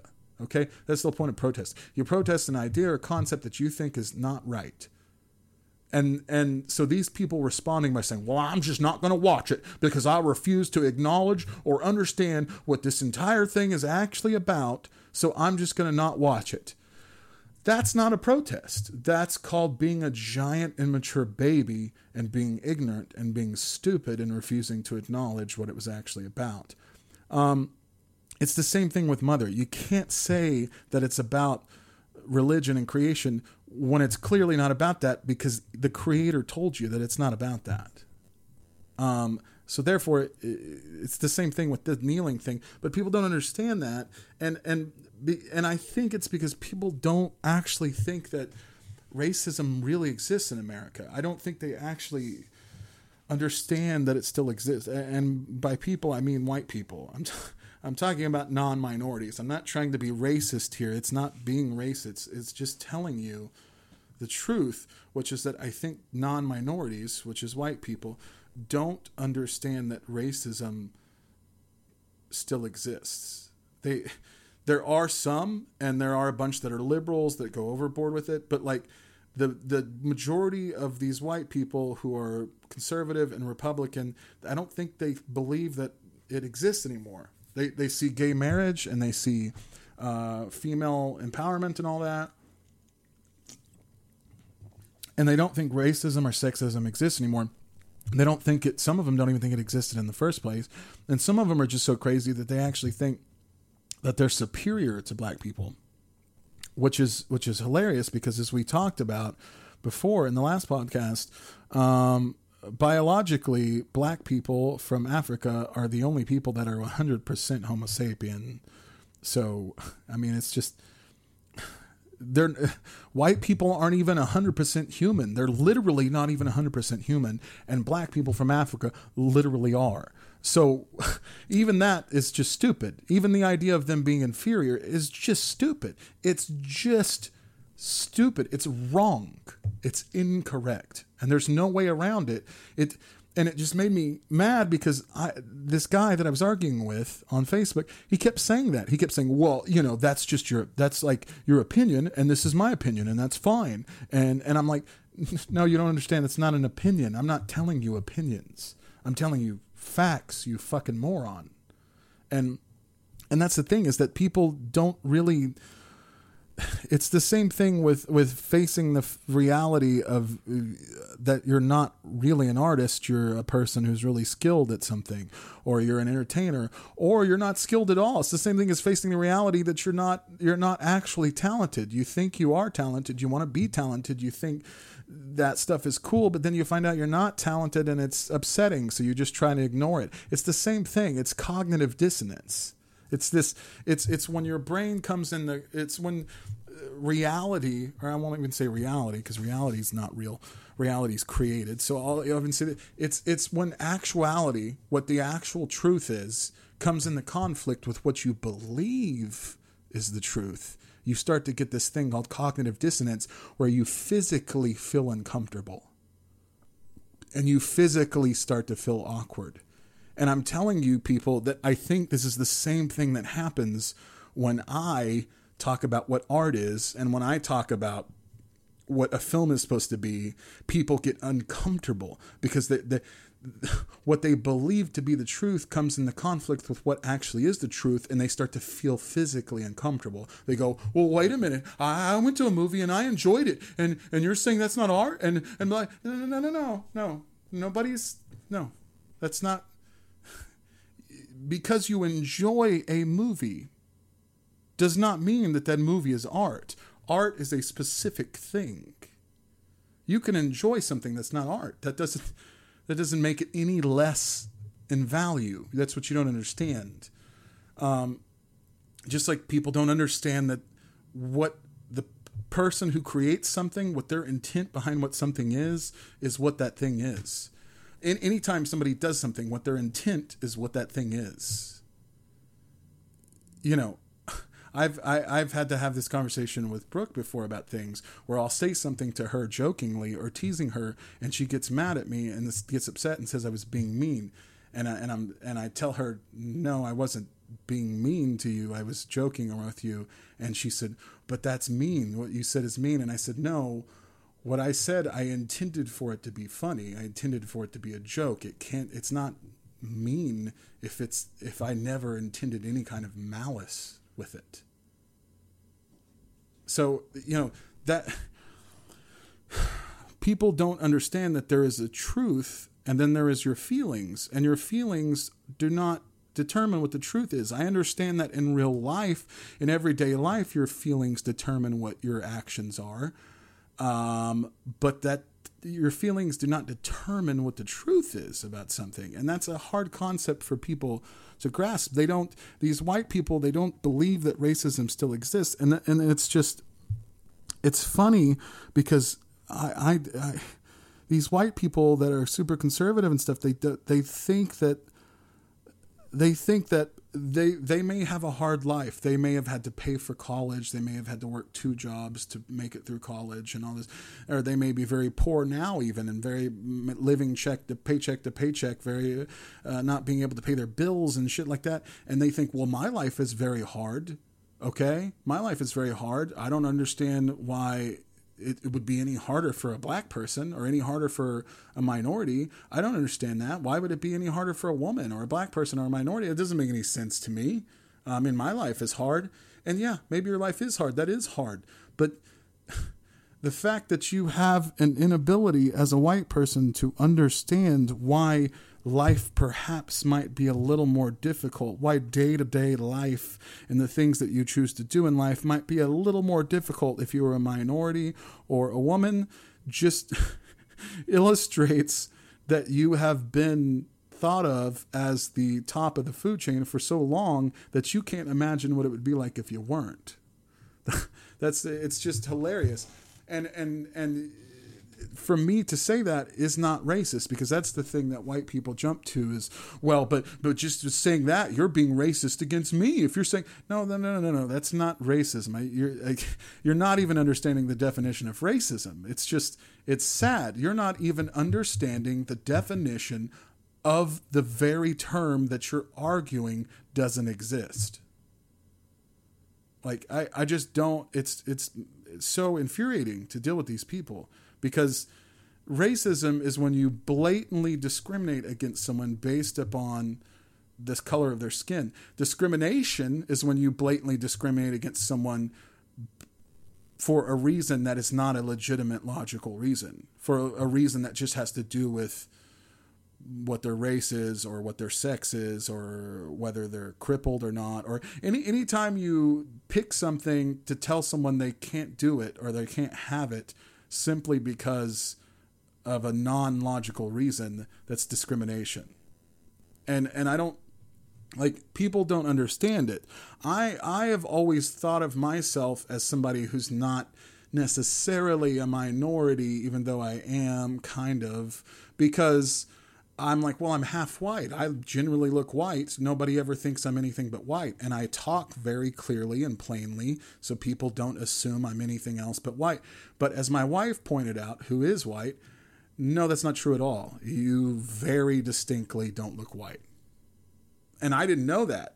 Uh, I just assumed I was white. I don't really get treated like I'm not white very often. I've never really been super discriminated against in any way.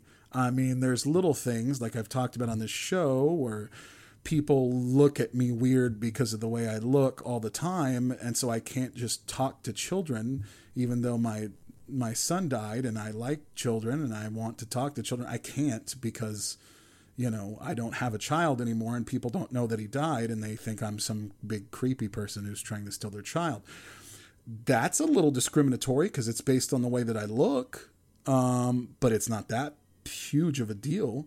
Um, I've and then I started to think about my relationship with cops, which is specifically what the protesting was about. Uh, it was about inequality in general, but specifically about cops mistreating black people more than they mistreat white people. And this is where it gets weird. So hold on to your pants here, folks because I started thinking about how often I've been treated oddly by cops.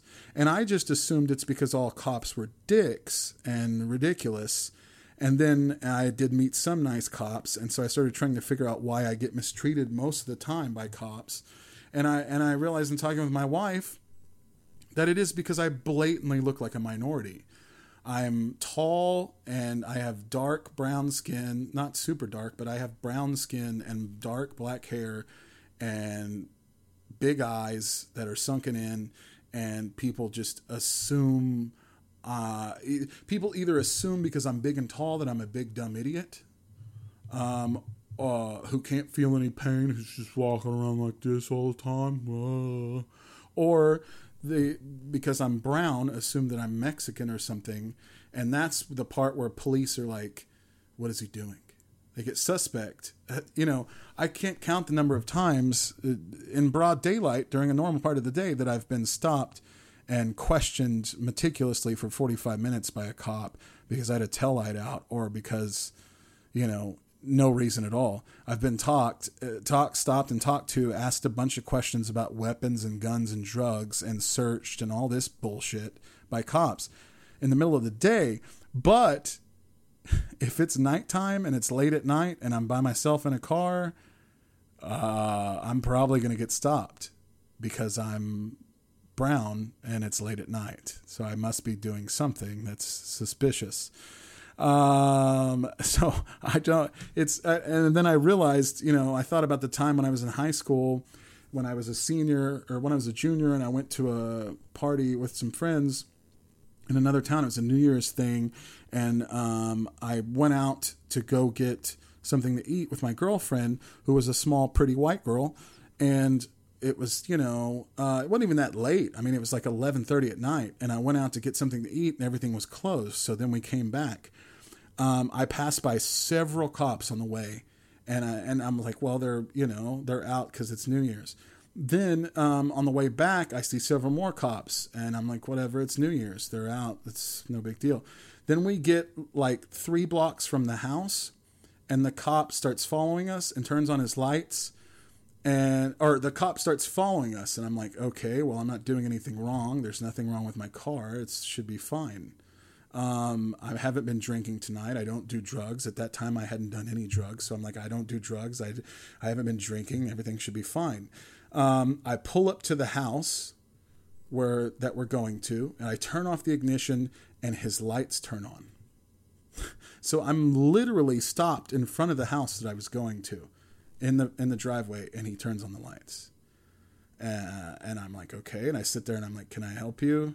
And he's like, uh, yeah, where are you going? And I said, I'm going here. And he's like, where are you really going? And I said, I'm going here. This is where I'm going. He's like, right here to this house. This is exact house is where you're going.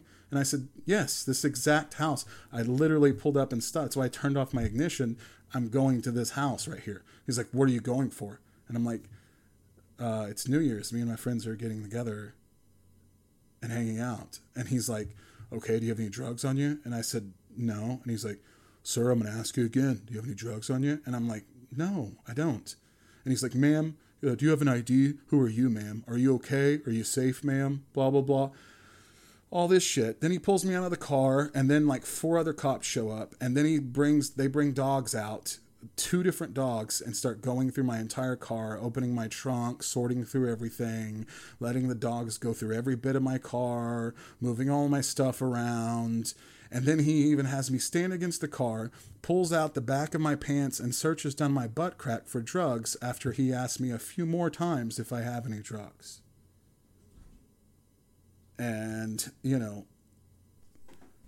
this is, it's not even that late at night. I know it's happening, obviously, because I'm a brown skinned man with a white girl in my car at 11 o'clock at night. So I, I just, I don't understand I I, I just I, after I started to realize that how much I've been harassed by cops and searched, I realized that it is, you know, it, it, it life, uh, and then I uh, life is simply a little more annoying if you're a minority, you know. And I know that's I know that's like oh boo hoo, life is slightly more annoying, but you but you you don't understand like there are poor white people who have a hard time making it in life. Things are difficult and they're living paycheck to paycheck.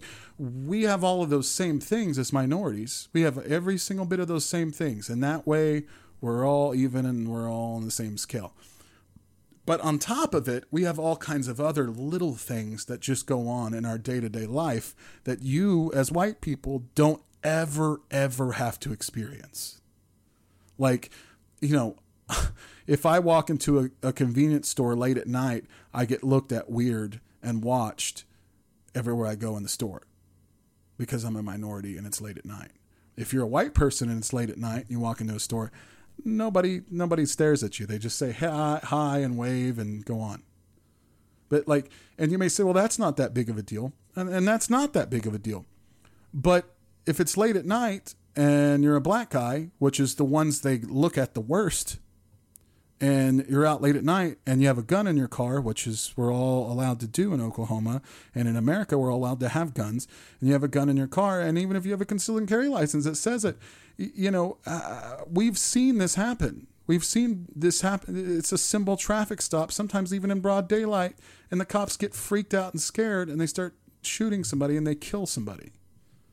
I mean you know, and this guy from Tish brought up this stat, which I'm perfectly aware of, that says, well, you know, there's more black on black crime than there is white on black crime, and uh, cops uh, statistically kill more white people a year than they kill black people. Yes, I know. I'm aware of that stat. Okay, I'm aware of that stat. The thing about that stat is, yes, there are absolutely more white people killed a year than there are black people.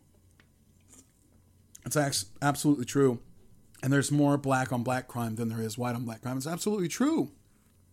But the thing is, let's take the first statistic. There's more cops that kill white people than there are cops that kill black people. Absolutely true. Statistically, that's true. Numbers wise, true. Uh, but the thing is, there's like over four times more white people in the United States than there are black people black people make up like 13% of the population, white people make up like 63% of the population.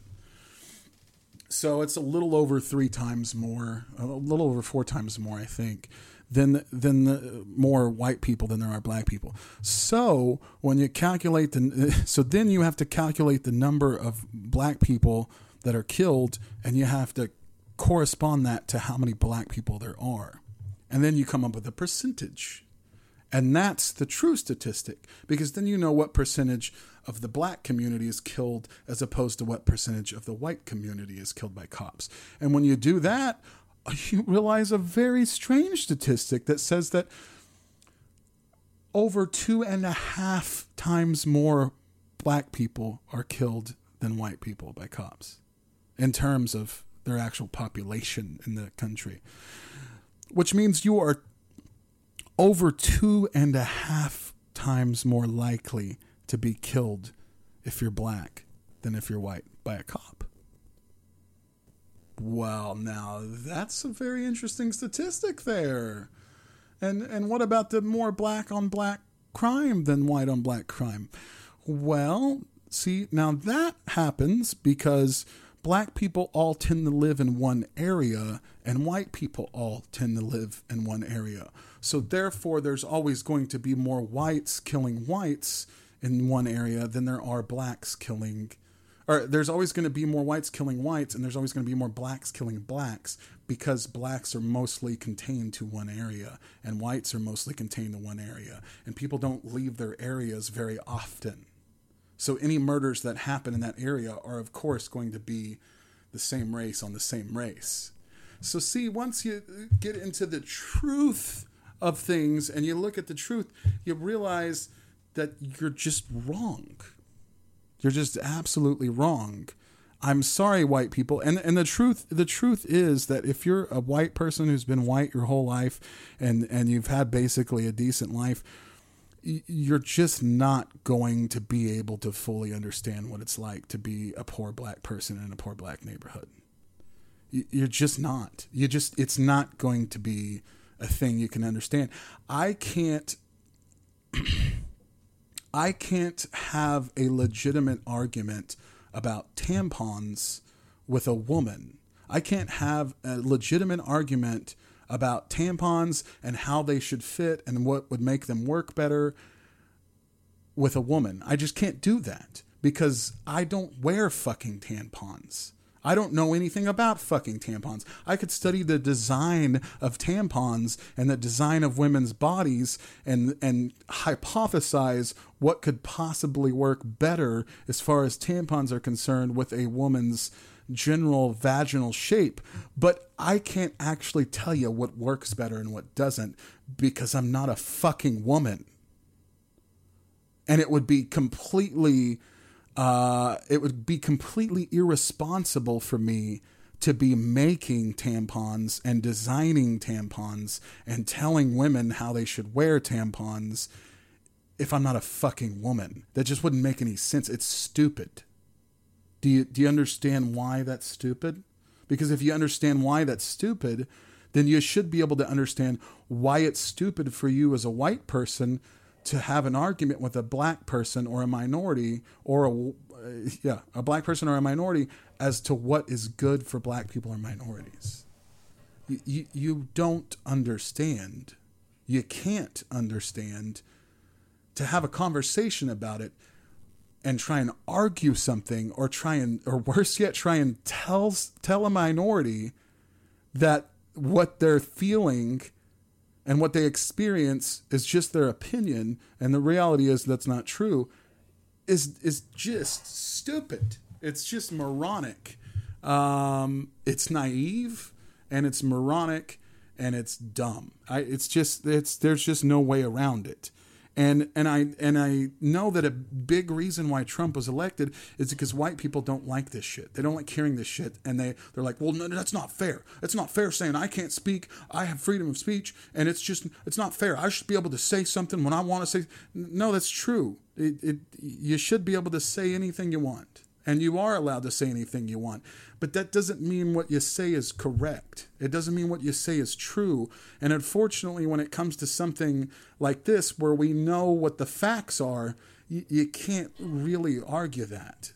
I, I, it's it, you can you can you've got freedom of speech. You can openly say you don't like it, but you're wrong. I'm sorry. There's no way around it. You're wrong, and you're just to have to accept that. Understand? Not everybody gets to have a say in everything. That's not how it works. I'm, I'm sorry, that's a hard truth to face or understand or comprehend, but some your opinion doesn't always matter on everything. If you're a white guy, um, your opinion on how we should deal with black issues in America doesn't really matter. I'm sorry, but your opinion is not relevant. It's just simply not and I know that's you feel like that's unfair. It's not really unfair. It, it's it's not unfair. You just can't. That's just how things work. Lots of things in life aren't fair. And if you're sitting there as a white person right now going, "Well, that's just ridiculous."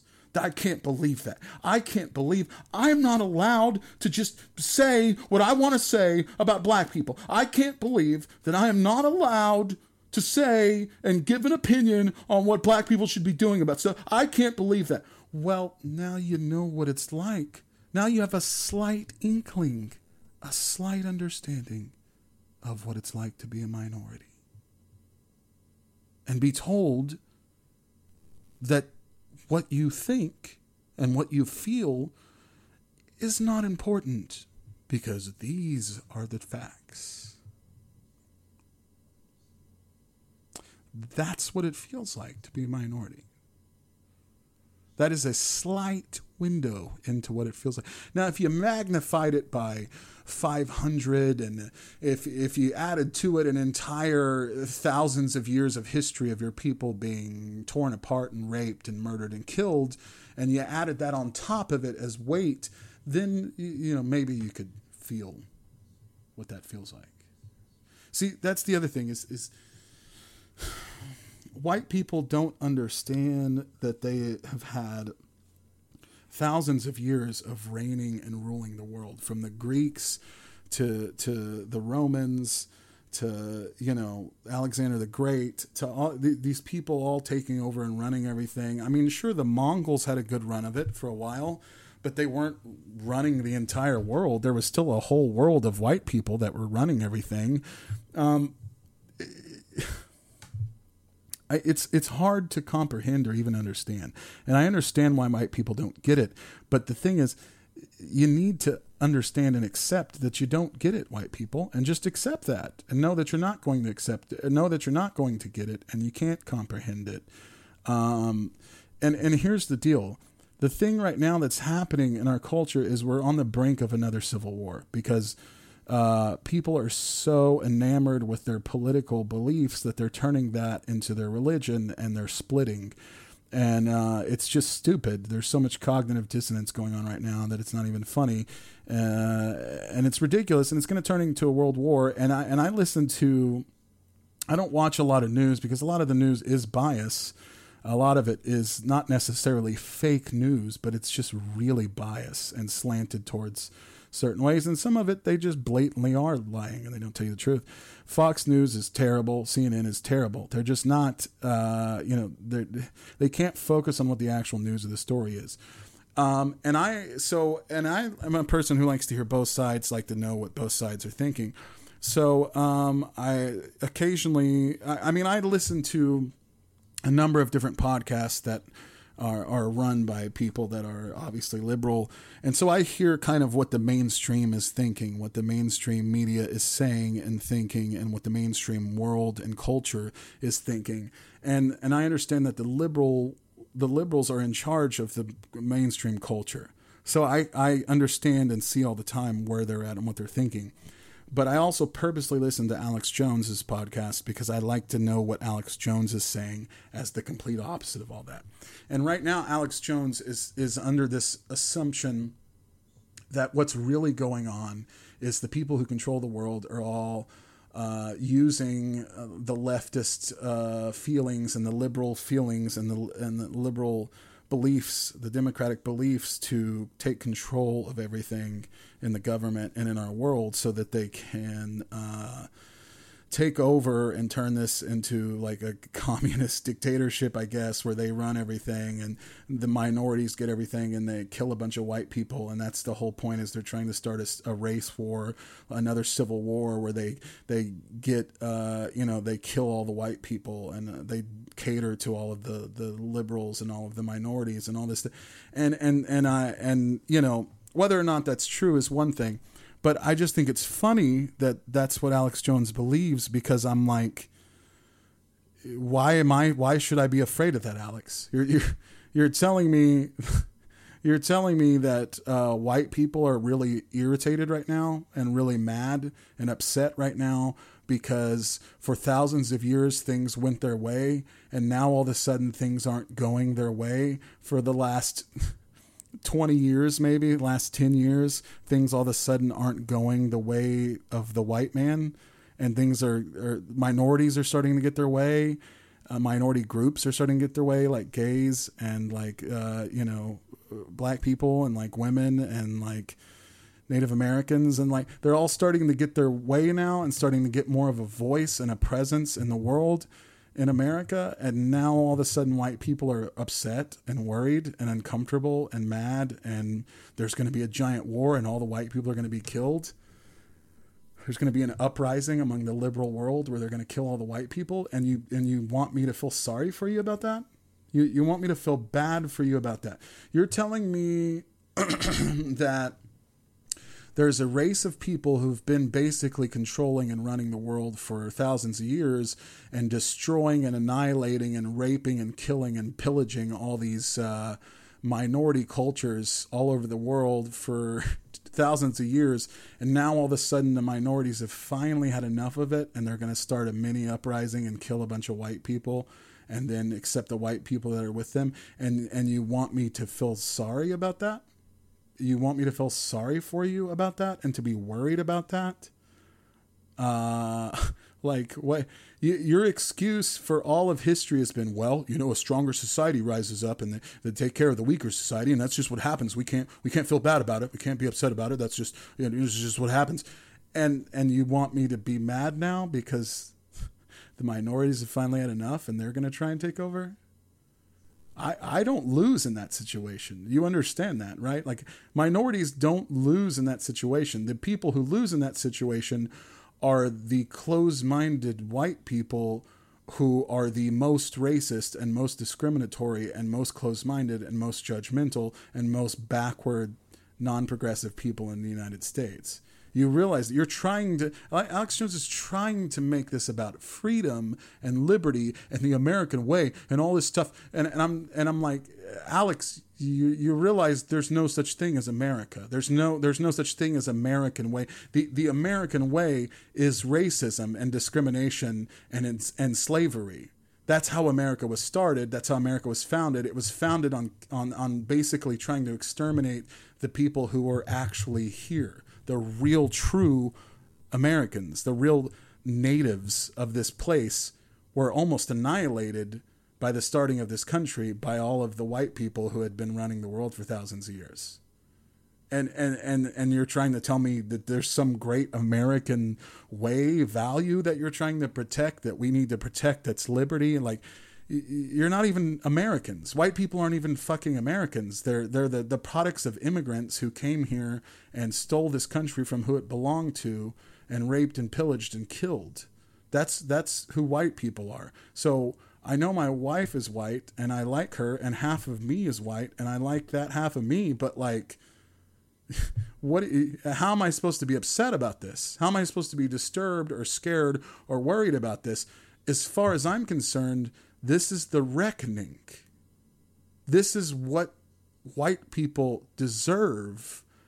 I, am not. I'm not gonna. Okay, I'm not gonna go as far as to say this is what white people deserve. I don't hate white people.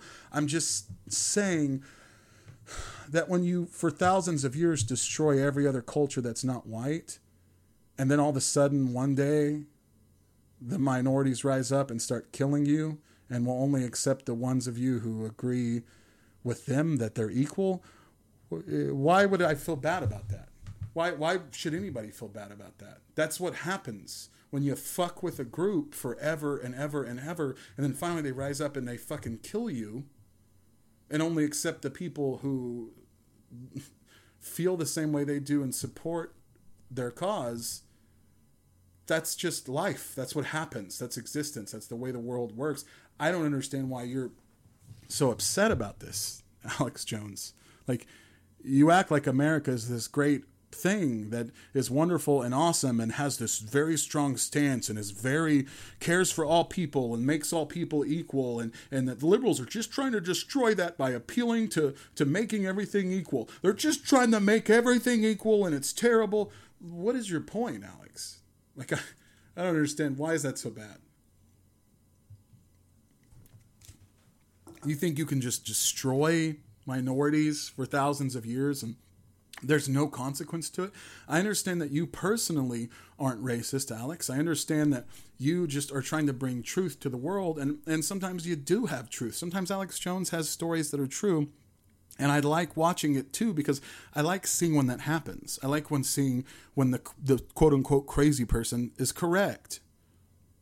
Okay, but like what uh, this is i'd really love to go on his show or even call and talk to him because i don't understand what what he thinks is going on. What is this false image he has of this great america that is the greatest country in the world and it's and it needs to be saved and preserved and even though it has a, a, a history of very awful things it it stands for something great and wonderful in the world like like freedom and liberty.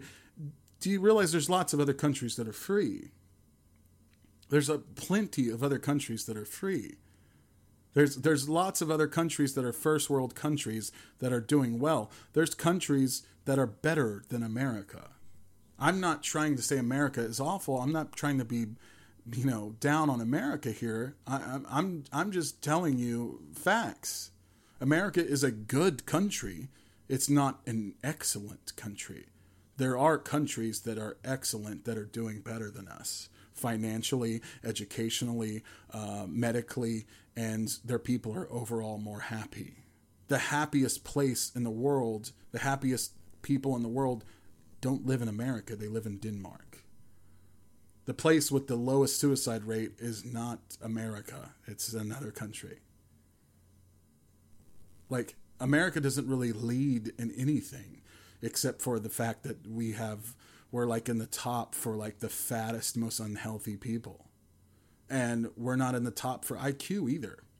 I mean, we're not in the lowest, but that's because there's a bunch of third world countries where there is no education basically, and people don't know anything. That are they're still primitive, so it's not really saying much. You can't compare us to countries that aren't great like India, and then go see we're we're we're great because we're better than India.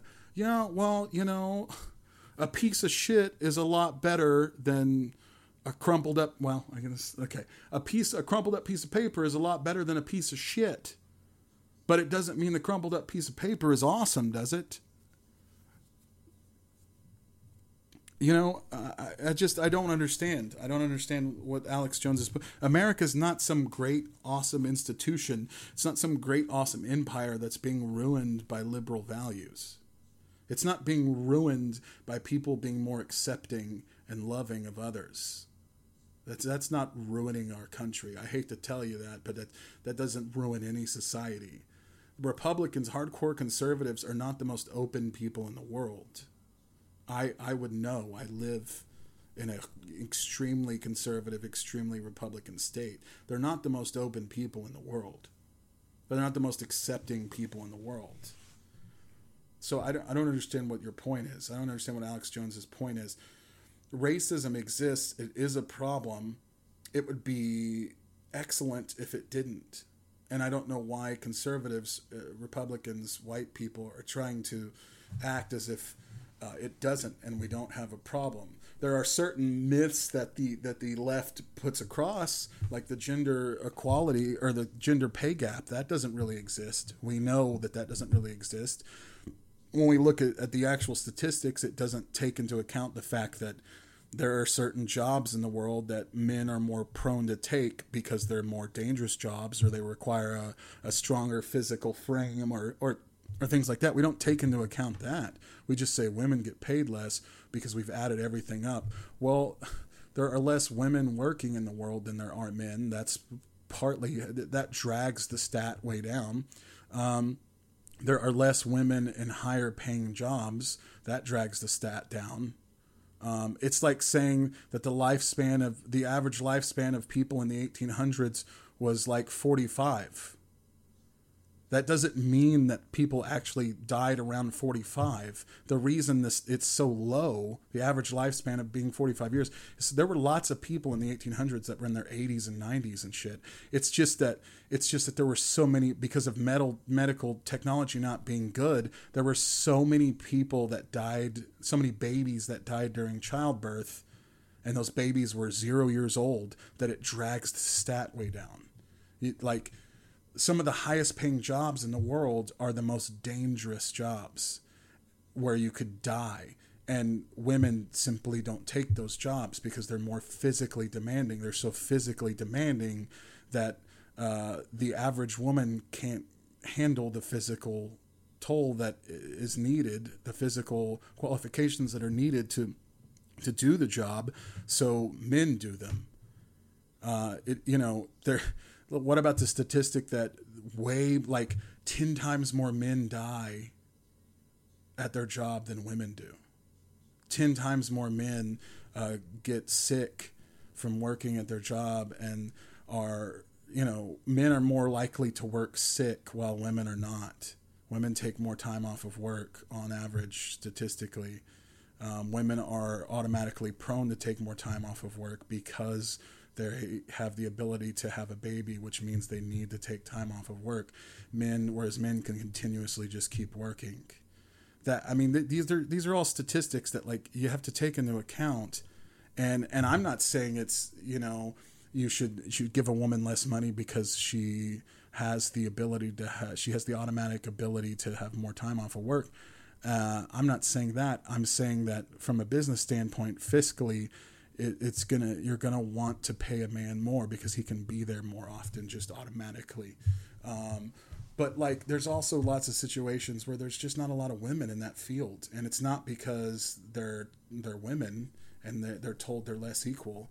It's because women generally are not interested in those type of jobs. And and that's that's me being truthful and me being honest. And i'm doing the same th- i'm being the same way with you white people who are conservative who are republican you, you you're not going to understand why it's the name redskins is racist and why there can't be shouldn't be a football team named the redskins you're not going to understand that women i mean you're not going to understand that white people because it's just not.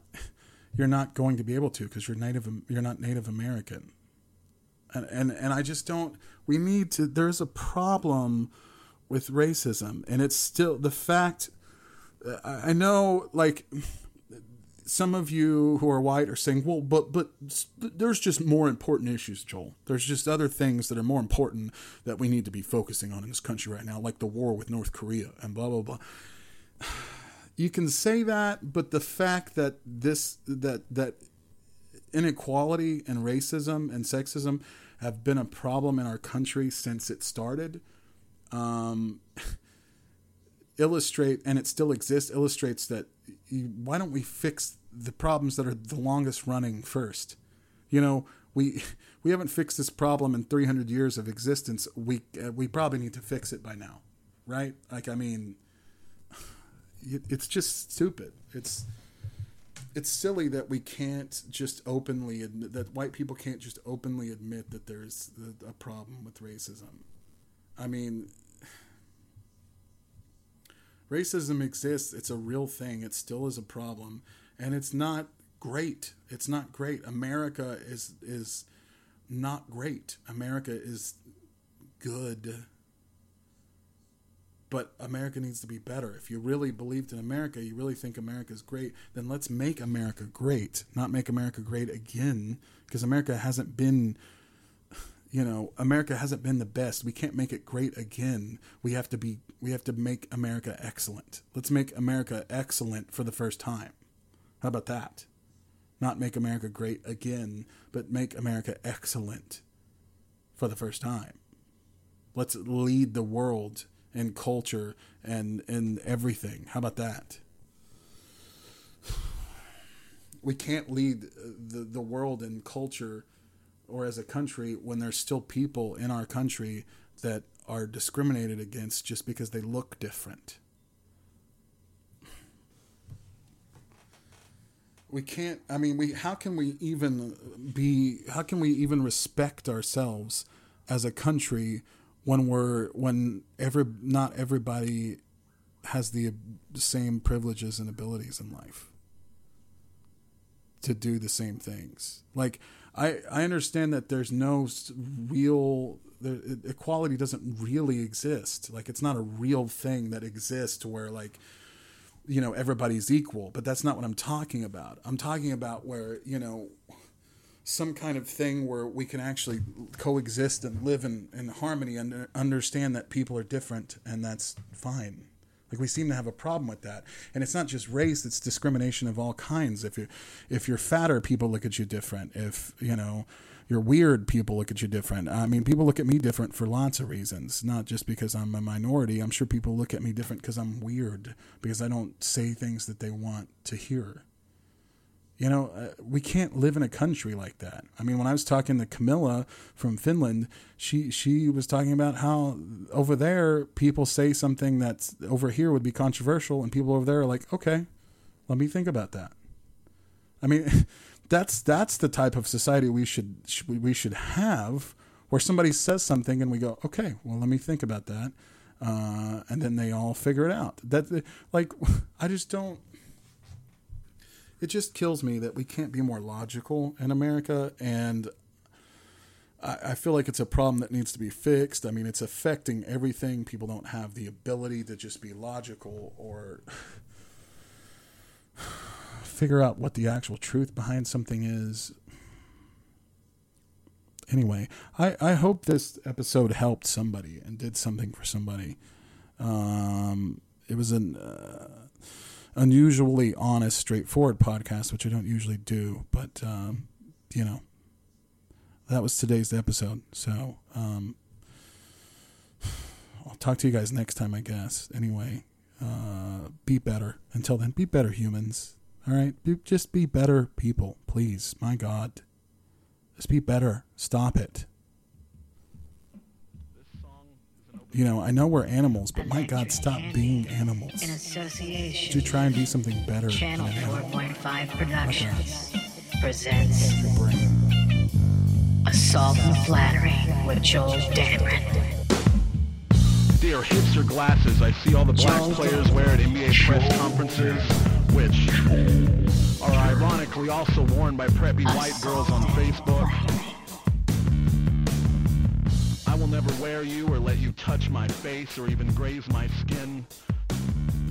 But it's not because I'm an elitist douchebag. It's because you make your wearers look ridiculous.